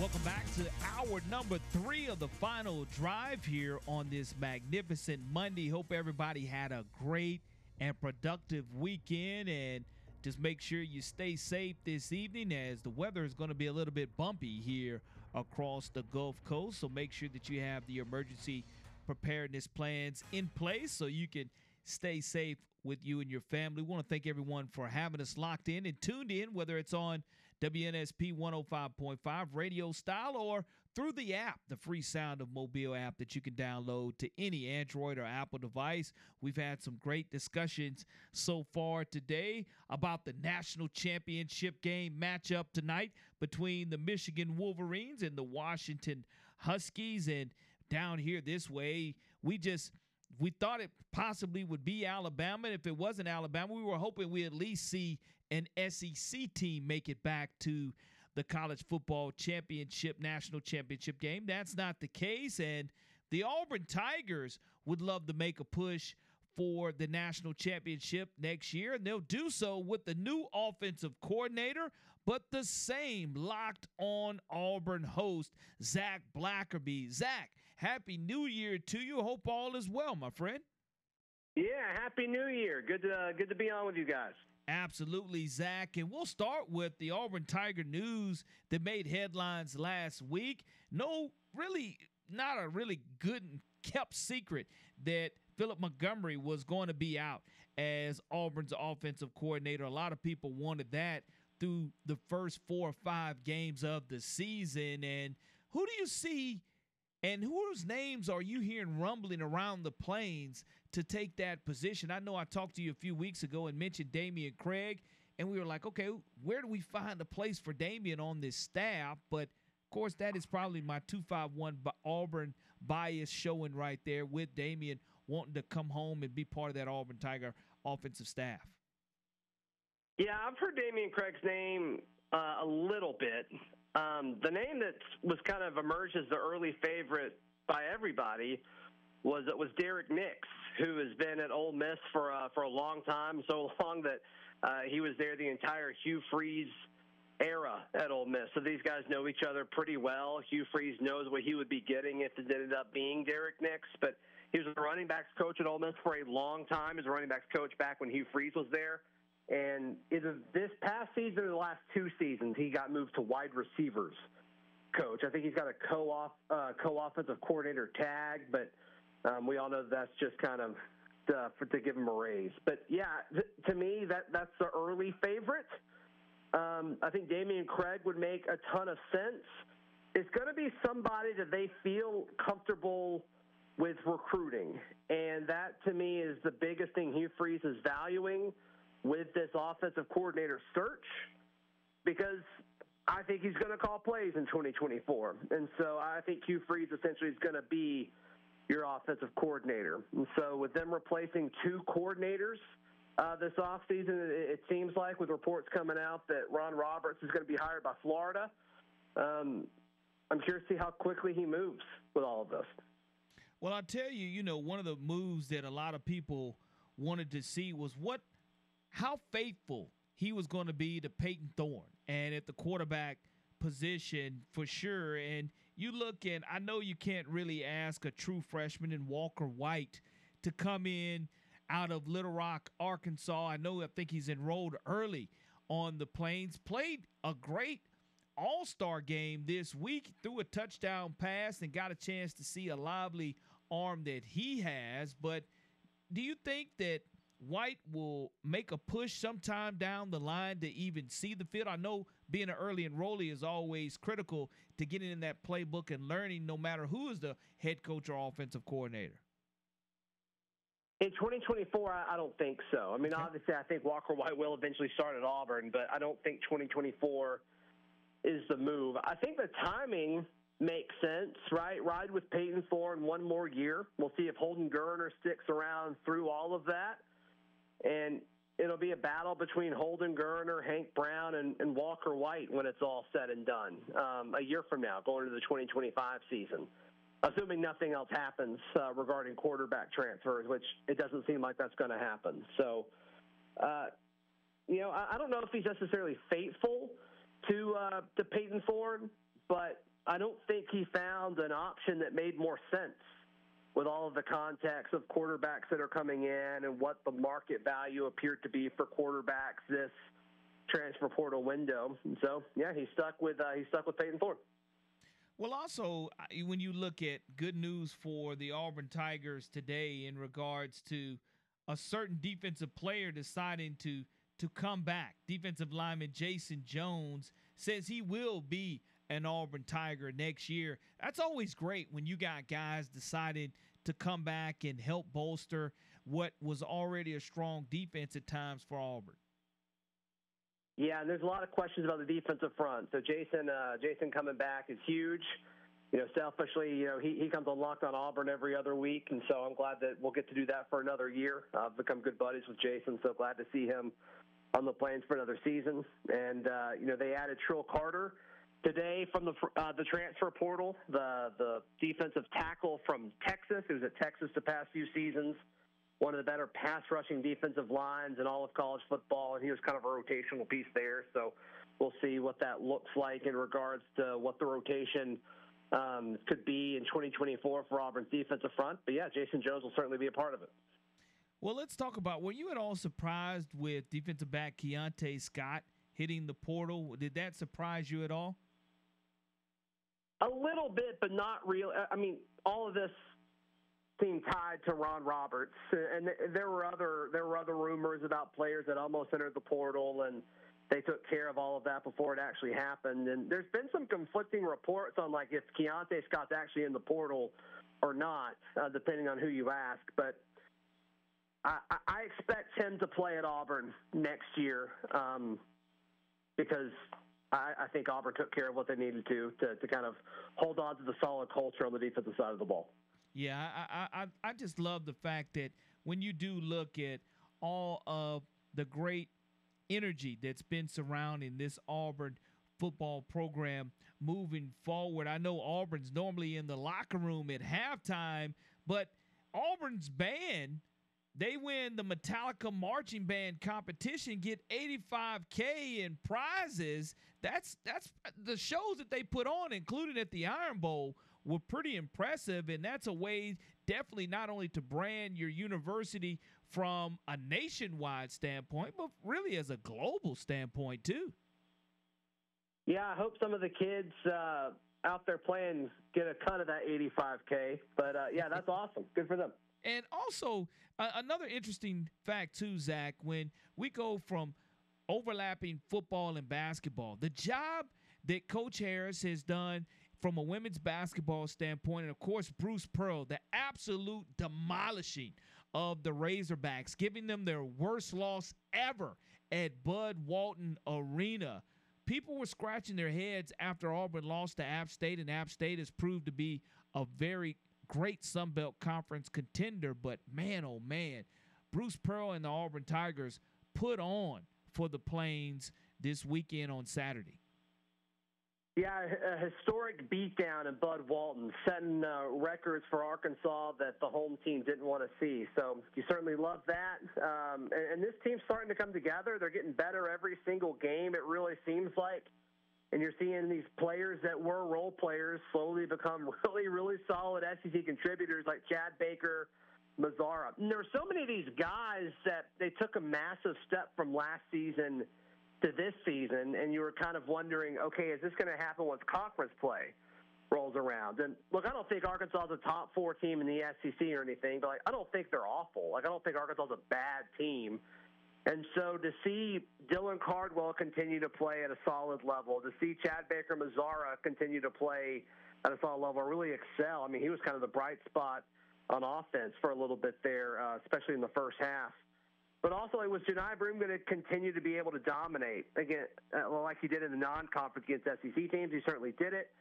Um, yeah, it was exciting. I mean, anytime somebody kind of got into a slump, somebody else got him out of it. Jaylin Williams has been Mr. Reliable this year, and then the balance of point guard play between Aden Holloway and Tre Donaldson. This team's good. This team's good. This team is deep. And I think there's going to be some teams in the conference that have a hard time running with Auburn just because they can go so hard when they're in because they know that they're only going to play for six or seven minutes before they're subbed out again. Auburn moves from cracking the top 25 right there, sitting at 25 when they played this game, to moving up to 16 in the polls. 12 and 2 are the Auburn Tigers. They'll be welcoming Texas A&M tomorrow night. That's always a tough and gritty matchup when you look at the Aggies coming to town. Yeah, and that's a team that Bruce Pearl has had a little trouble with since he's been in Auburn, both in Auburn Arena and on the road. Um, A&M's kind of been one of those. So we'll see how that plays out. A&M's a good basketball team. They're probably kind of in that second tier. I think right now the top tier is Kentucky, Auburn, and Tennessee. I think it's in that order. And I think that second tier is your A&Ms, your Alabamas, your Floridas. We'll see where South Carolina is. We'll see where Mississippi State is and Ole Miss and all those. So, um, yeah, this is a big one. This is a big one. It's the SEC home opener for the Tigers. And these these late tips on weeknights, they're always kind of tricky, Corey. So 8 o'clock tip in Neville Arena. We'll see if anything weird happens. And you mentioned the late tip there. You look at Saturday, a 5 p.m. tip off, LSU coming to Neville Arena. So LSU, even though they're nine and five as well, will have moved to either nine and six or ten and five, one of the two after next Saturday. Just two critical back-to-back home games for the Auburn Tigers and the and the faithful there to get behind them at Neville Arena for sure. Yeah, I think the following Saturday is like a seven or seven thirty tip against Ole Miss, which we'll see. I, I'm expecting a little bit of fall off with Ole Miss, but still, that's going to be an electric one with Allen Flanigan coming back to town. So I think that's going to be an exciting one too in Neville with a Saturday night tip. You don't see a whole lot of those. Yeah, you're exactly right. That Ole Miss game is scheduled for 7:30 tip off. Okay. And that's one of the great things that I like about college basketball. They go ahead and put those tip times ahead so you're not wondering like with college football is it going to be mm-hmm. 2:30 is it going to be an 11 you can go ahead and make plans and preparations to go and enjoy if you're able to get one of the hottest tickets in town which is Auburn basketball right now and moving forward Zach any other things going on the plains that would have the Auburn faithful fans. I know that we've had the All Star football games that have wound up. We have National Signing Day, the second one coming up here in a couple of weeks, and Hugh Freeze had a tremendous haul. Ryan Williams, is that the sole focus here over these next couple of weeks for this Auburn coaching staff? From a recruiting standpoint, probably, probably, and you got to think they're still going to be active in the transfer portal. Auburn has till the 10th when uh, classes start this spring, so they can still add guys via the portal up until that point if they want to have guys um, join and be a part of the spring semester, which means you can practice in the spring. So that's certainly going to be a part of things. And then, look, they've got to replace an offensive coordinator and a defensive coordinator. We'll see what position coaches kind of get flushed out as well. So the coaching carousel really is scooted back because you don't want to see all these you all these coaches don't want to fire their position coaches or coordinators until the portal window closes. So they don't want to fire a coach and then lose players. So it's kind of shifted it back across the country, and we're seeing the fruits of that. Uh, at Auburn over the last few days. So um, I, I think we may see more coaching stuff, not just at Auburn, but everywhere. Yeah, I agree with. I think we will see more coaching sh- shakeups across the college football landscape. And Zach, always love catching up with you and talking the Auburn Tigers. As again, when we go into this basketball in January, that means that spring baseball's right around the corner too. And your Atlanta Braves have been busy this offseason trying to shore up their depth and their roster. And I know that if people can't catch you if host of Locked on Auburn, they can always catch you at Braves Today also. Yeah, BravesToday.com. Uh, the Braves have been active, and Atlanta Braves fans acting like Alex Anthopoulos doesn't want to do any trades or wants to be cheap, and they haven't. They're going out and getting guys. Chris Sale, I think, is going to be a big part of this team and this pitching staff in 2024. So excited to see what they do with him. But yeah, BravesToday.com, and if you want the Auburn stuff, AuburnDaily.com is where our written work is. And of course, every day at Locked On Auburn. Just search Locked On Auburn wherever you get your podcast and on YouTube. Zach, can't thank you enough, my friend. Always great catching up with you. Look forward to talking more about the Auburn Tigers again next week. Yeah, y'all be safe with all that weather down there. Thank you so much, Zach Blackerby, Locked On Auburn host, joining us this afternoon. And Nick, like he said, man, the, the weather outside is frightful for sure, and it's not delightful. Yep. As we've had great Christmas weather here the last couple of weeks, not so tonight. So make sure everybody definitely has an emergency preparedness plan in place. That's right. Batten down the hatches. Absolutely. There's a storm and of brewing. We're gonna batten down the hatches. We'll touch on a little Draymond Green. Of course, a couple of weeks ago we talked about him and the fit that he threw and the anger management issues that Draymond Green has. Well, looks Working like through he's it, going to be coming back. Yeah. I, I saw him and Steve. he said Steve Kerr came to visit him at his house, and they both were in tears together. W- Yeah, we'll talk about an emotional. He's an emotional Green. guy. We'll talk some more about the NFL NFL playoffs, the NFL draft situation as well. More on the final drive coming up. This is Jordan Fowler from the University of Alabama. You're listening to 105.5 WNSP. Roll Tide. Welcome back to the final drive here on WNSP 105.5. Corey LaBounty along with Nick Wiggins. And we mentioned in talking with Zach Blackerby about the Auburn Tigers dismantling the Arkansas Razorbacks and Coach Musselman 83 to 51, giving them their worst loss ever in the history of Bud Walton Arena. And Coach Musselman is that guy. Either you're on the must bus or you're not. But I know that he had some strong words to say not only to his team but the media and sometimes you try to send a message through the media coach saban has said that a lot i'll send messages through the media but when you listen to eric musselman in his post-game press conference after their 83 to 51 loss home loss to the auburn tigers nick tell me what you think And I know Arkansas has struggled this year some in transition D. What is going on there? Do you see as far Kevin, as just we've guys not getting back and balance on struggled the floor? defensively. We've struggled on pick and rolls. Your shot selection has to do with your transition defense. So, I mean, when you lose by 30, I mean, I could we could go all the way around the room and each of you could pick a different area and you would all be right. we stunk in all areas. I mean, I don't know. I mean, transition defense. What about Johni Broome in the second? I mean, I can go on and on. Yeah, we stunk. I mean, and we got to get a lot better to even survive in this league. We got to get a lot better. We got to be a lot more competitive. So, with that, I will say you guys all saw how poorly we played, and there's a million things we could discuss, but we stunk in all those areas.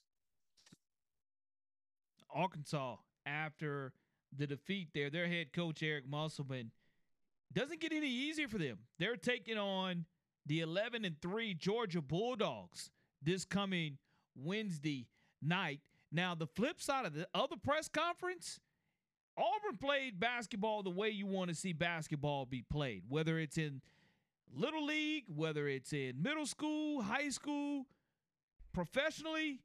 Bruce Pearl, he chimed in on the way that Arkansas fans were sticking around in Bud Walton Arena to watch history be made because I mentioned you the worst loss ever in the history of Bud Walton Arena at home, something that Arkansas fans had never seen before. And Bruce Pearl wanted to chime in about it as well.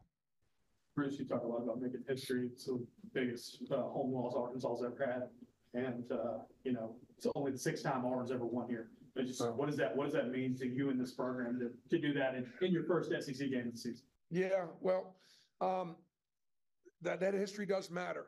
And I thought, you know, what's really interesting about the Arkansas fans, um, they're loyal to the Hogs. They are, but they also know their basketball. And I actually think in some ways they saw some good basketball, um, the way we were playing. and they stayed till the end to watch it, you know, and we kept on playing good throughout. Um, and so doing it at a place like this, or at, you know, or if you could do it at Rupp, you know, or if you could do it at Tennessee, um, it does mean more because those are some of the toughest places, you know, in the SEC to play.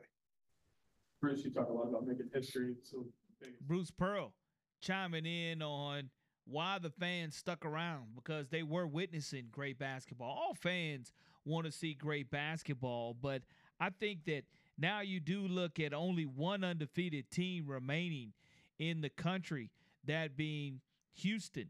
The Cougars still having an opportunity there to get some things done.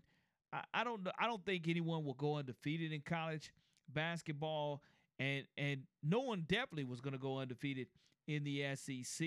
But uh, once again, Alabama having a chance to to squeak away with a three point win at Vanderbilt, and when you look at what the Crimson Tide has on its plate, welcoming South Carolina in the Coleman Coliseum, a 13 and 1 South Carolina team. So I know Jason Williams, he made fun of Alabama's fans earlier in the year, not showing up about it being as quiet as a tennis match. Mm. Well, I guarantee Coleman Coliseum has to be rocking tomorrow at 6 o'clock p.m., welcoming in the 13 and 1 Gamecock. So, some great college basketball being started off here as we're overlapping. And I, I love the fact that when you're looking at the SEC possibly getting nine teams in, I know that we'll be talking a lot of college basketball here over the next two and a half to three months as we prepare for March Madness. But we're already almost into, we are into the second week in January and our second SEC game they're being played. But so far, some great games, some great competition. And when we come back, we'll talk more about Draymond Green. We kind of teased that a little bit and his return. And we'll transition from basketball over to football about how you can have that same mentality. And Nick, here's one for you. Yep. When Michael Penix Jr. leaves next year, mm-hmm. guess who's on the sidelines warming up? It's a Southeastern Conference quarterback who hit the portal. Do you know who's at Washington now? I don't know. Why don't you tell me when we come back? We'll do it when we come back here on the final drive. Hey, this is Slick Willie Shaw from the world famous Harlem Globetrotters. And you're listening to Sports Radio WNSP 105.5 FM.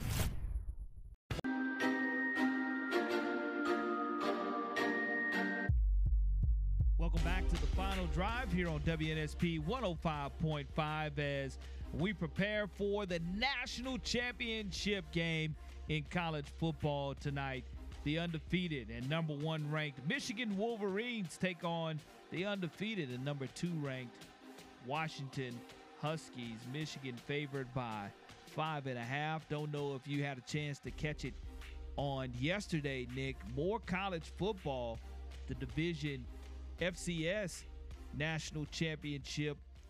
South Dakota State defeated the Montana Grizzlies 23 to 3 to win their second straight FCS national championship. I, I don't watch any FCS football, but those are like the two team names I feel that I've heard multiple times. So they must play in the championship very often, or at least are normally pretty successful. Draymond Green suspension has been reinstated after serving the 12 game ban, ain't undergoing bad. 12 ain't bad. counseling. No, it's not bad at all. I mean, because I, I said minimum he was going to get 10. So when you look at 12, you know, that that hopefully he'll have his anger management issues. And he said he considered retiring in the process over that time. And I, I don't know how much longer Draymond Green has in him, but if I'll he has any more antics in him, Yeah. he's not even going to be able to be employed by TNT Yeah. the way that he is. I'll say this: if I'm the Warriors, I'm worried though. You're already worried about the antics and everything, and then you hear Draymond say he was about to just quit basketball entirely during this hiatus. I'd be really worried about where Draymond's head is at, and if he really is ready to be, you know, a contender and contributing member of this team, because the Warriors have not been that good. So the Warriors need to make moves. Klay hasn't looked that good. Wiggins had a decent, pretty good game, but I don't know, man. You know, with Steph Curry, he's getting what to his mid 30s. There is a time window on that. So if you are gonna try and win with Steph Curry some more, you've got to put a really good team around him. And at this point, as sad as it is, it's not Klay and Draymond. Well, we were also moments ago talking about the national championship game and what it, it's going to mean and who's on the sidelines and who will be taking Michael Penix Jr.'s place. What SEC quarterback in the transfer portal do you think that that was that is going to take Penix Jr.'s place at Washington? I don't know. You'll have to tell me. It's a prolific quarterback.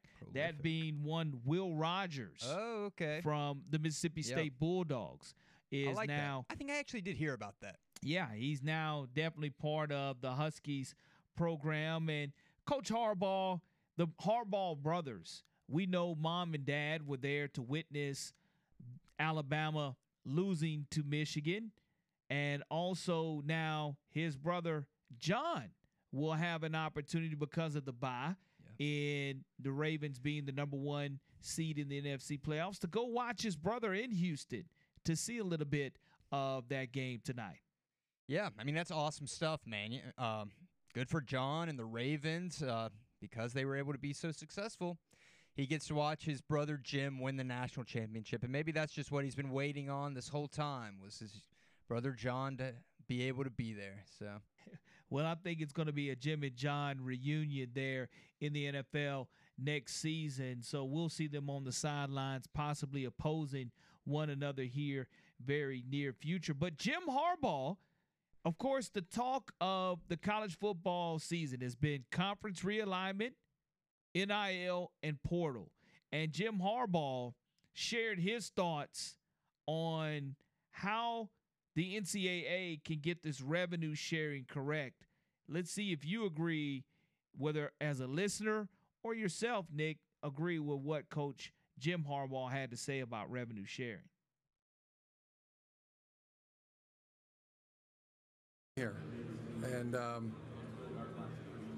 who is that voice? I don't know that. Who's the voice for the student athletes? But you got the organizations, you know, that are really fighting for their for fighting for their share and their piece. And um, it's time to time to share.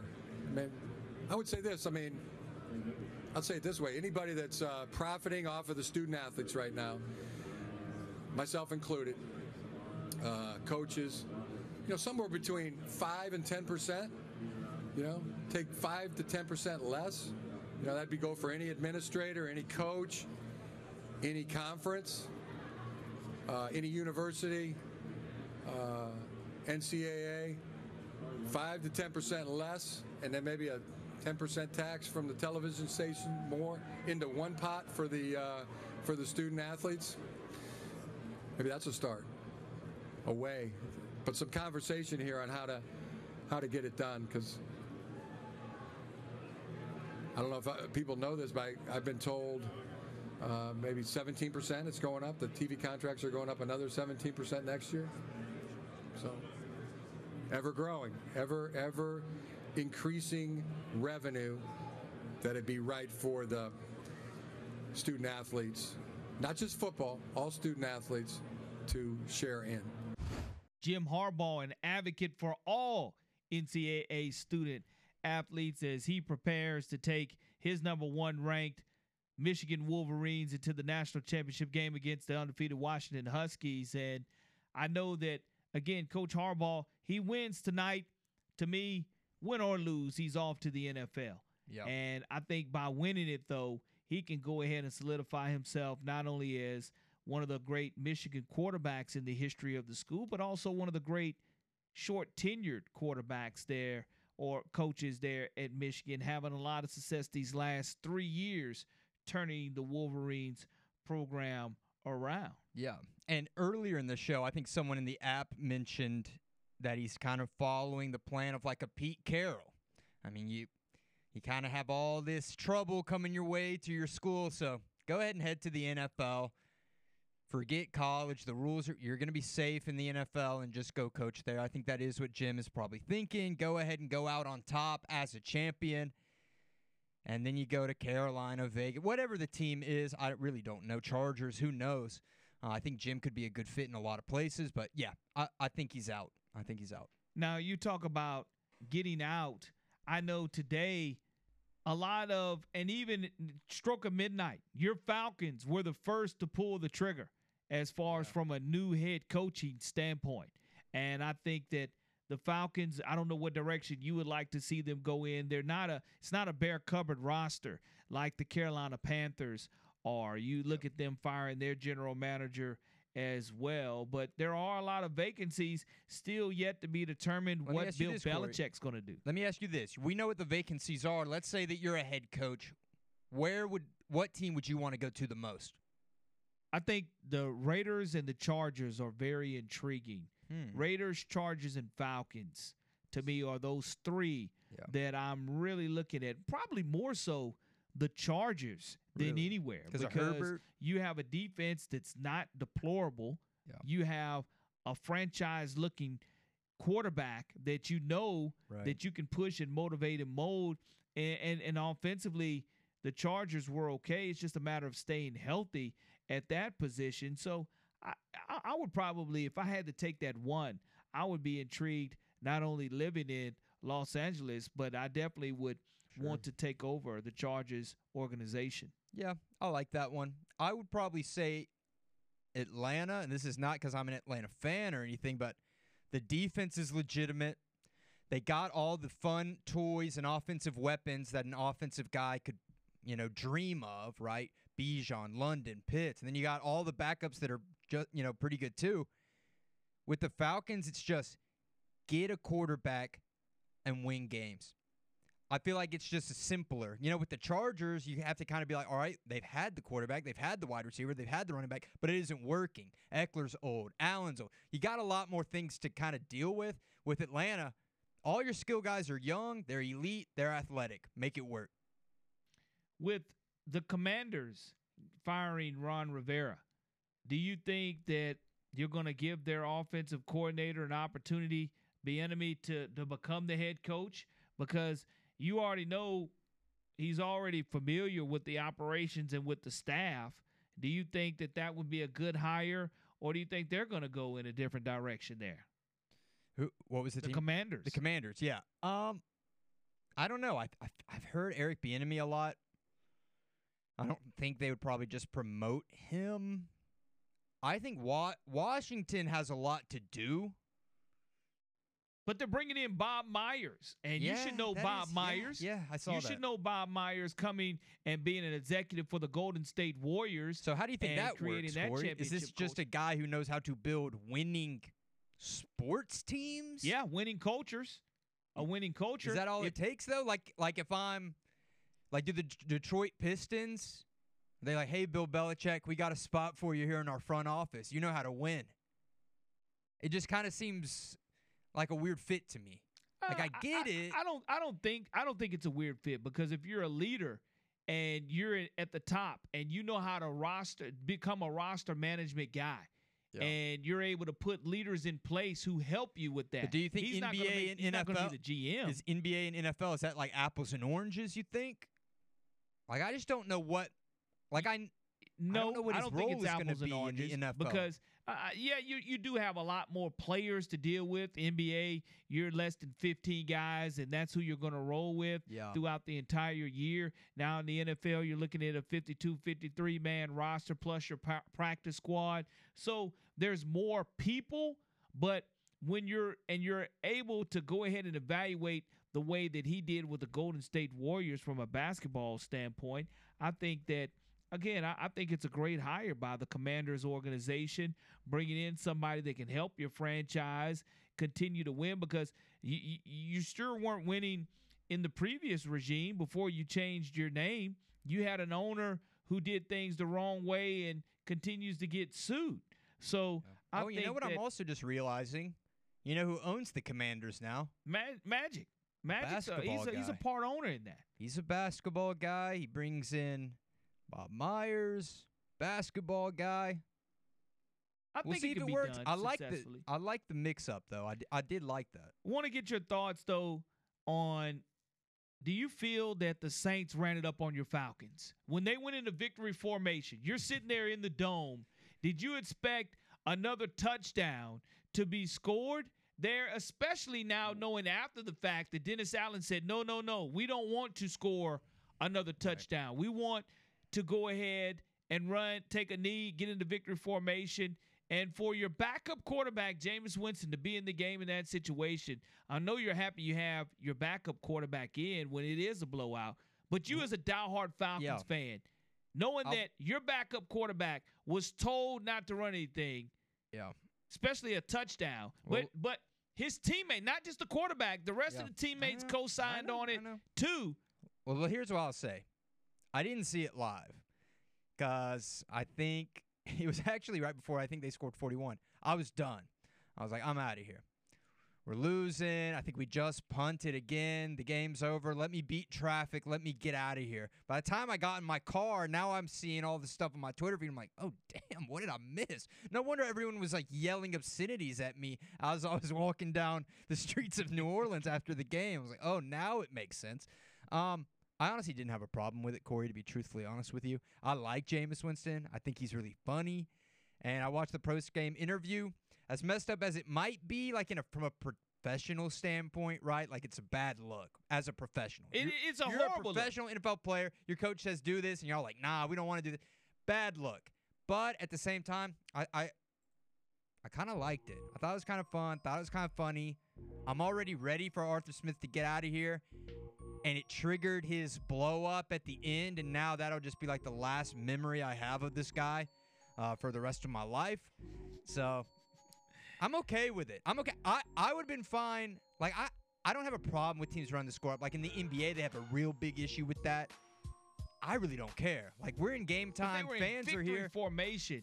It's still you still have a job to do, which is to stop whatever they're doing. Yeah, bad look for Jameis in the New Orleans, you know, locker room. Dennis Allen. I know Shannon was saying they need to cut him immediately. Shannon Sharpe said that today, but I don't have an issue with it. I'd have done the same thing. Love it. we'll put the finishing touches on the final drive when we come back. Hi, this is Tim Brando of Fox Sports telling everyone along the Gulf Coast in Mobile. Listen to the opening kickoff with Mark and Lee on 105.5 WNSP.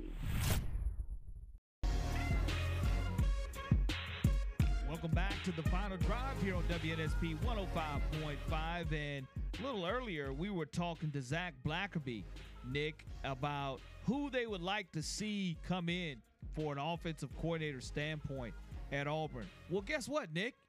Hmm? They need a defensive coordinator too. No dang. So Okay. now their defensive coordinator, Ron Roberts, is reportedly heading to Florida to join Billy Napier with the Gators.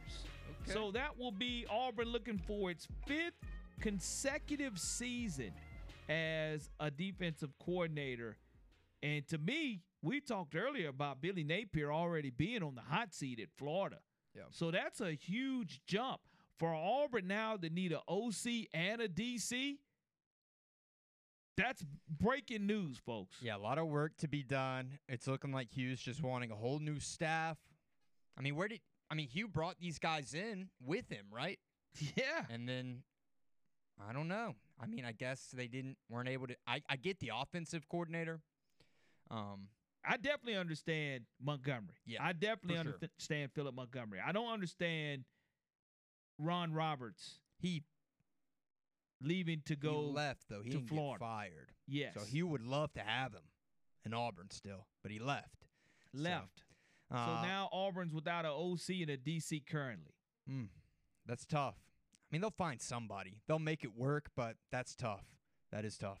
Something that's very hard to believe, and I know that's something we'll continue to talk about tomorrow as well on the show. And tomorrow on the final drive, Aaron McMahon will talk Michigan Wolverines with us. He covers Michigan for the entire season up there in Michigan and in Ann Arbor. And we'll talk to Roman Harper, get his thoughts not only on the national championship game, but the college football semifinals, his Saints not making the playoffs. We'll talk to Roman about a plethora of things. Chris Gordy locked on SEC. He'll definitely have his thoughts and opinions about what is going on at Auburn from an offensive and defensive standpoint. It's our Chavis Furniture Talking Football Tuesday with Tracy Turner and Scott Hunter. So looking forward to that show tomorrow. Somebody in the app says the commander is going to hire Doc Rivers, Nick. I thought that that was pretty pretty funny there, but you know, again, Auburn basketball here in the last app user says Auburn basketball is that good. Yeah, they're that good. They were on top 25 and they go into Bud Walton Arena and spank a Razorback team, give them their worst loss in the history of Bud Walton Arena, move up to 16 in the polls, and we'll see how good Alabama and Auburn is. Alabama playing South Carolina tomorrow, and then of course A&M and Auburn doing battle in the That's jungle on Wednesday. Well, look, So- Corey, before we go, one more time. How's this game going tonight? I got 31-17 Michigan. 31-17 Michigan. I don't remember the score that I said, but I know the 27-13. Yeah, I knew the difference was 14 points. I think that they're going to win. Michigan's going to win this by double digits. I think that Washington has a couple quick three and outs. Michigan milks the clock. All of a sudden, they're down 14 3. Panic mode ensues. Penix Jr. rolls up into the game with a ski mask on. Saw that. He's game day ready. No number one seed has ever beat a number two seed since 2015 in college football playoffs. We'll see if Michigan's able to change that, and we'll catch you tomorrow on uh, national championship edition. Coming off of the national championship, we'll talk about who won that game and some more NFL talk as well tomorrow on the final drive. Thanks for tuning in, everyone. Stay safe. We'll talk to you again tomorrow.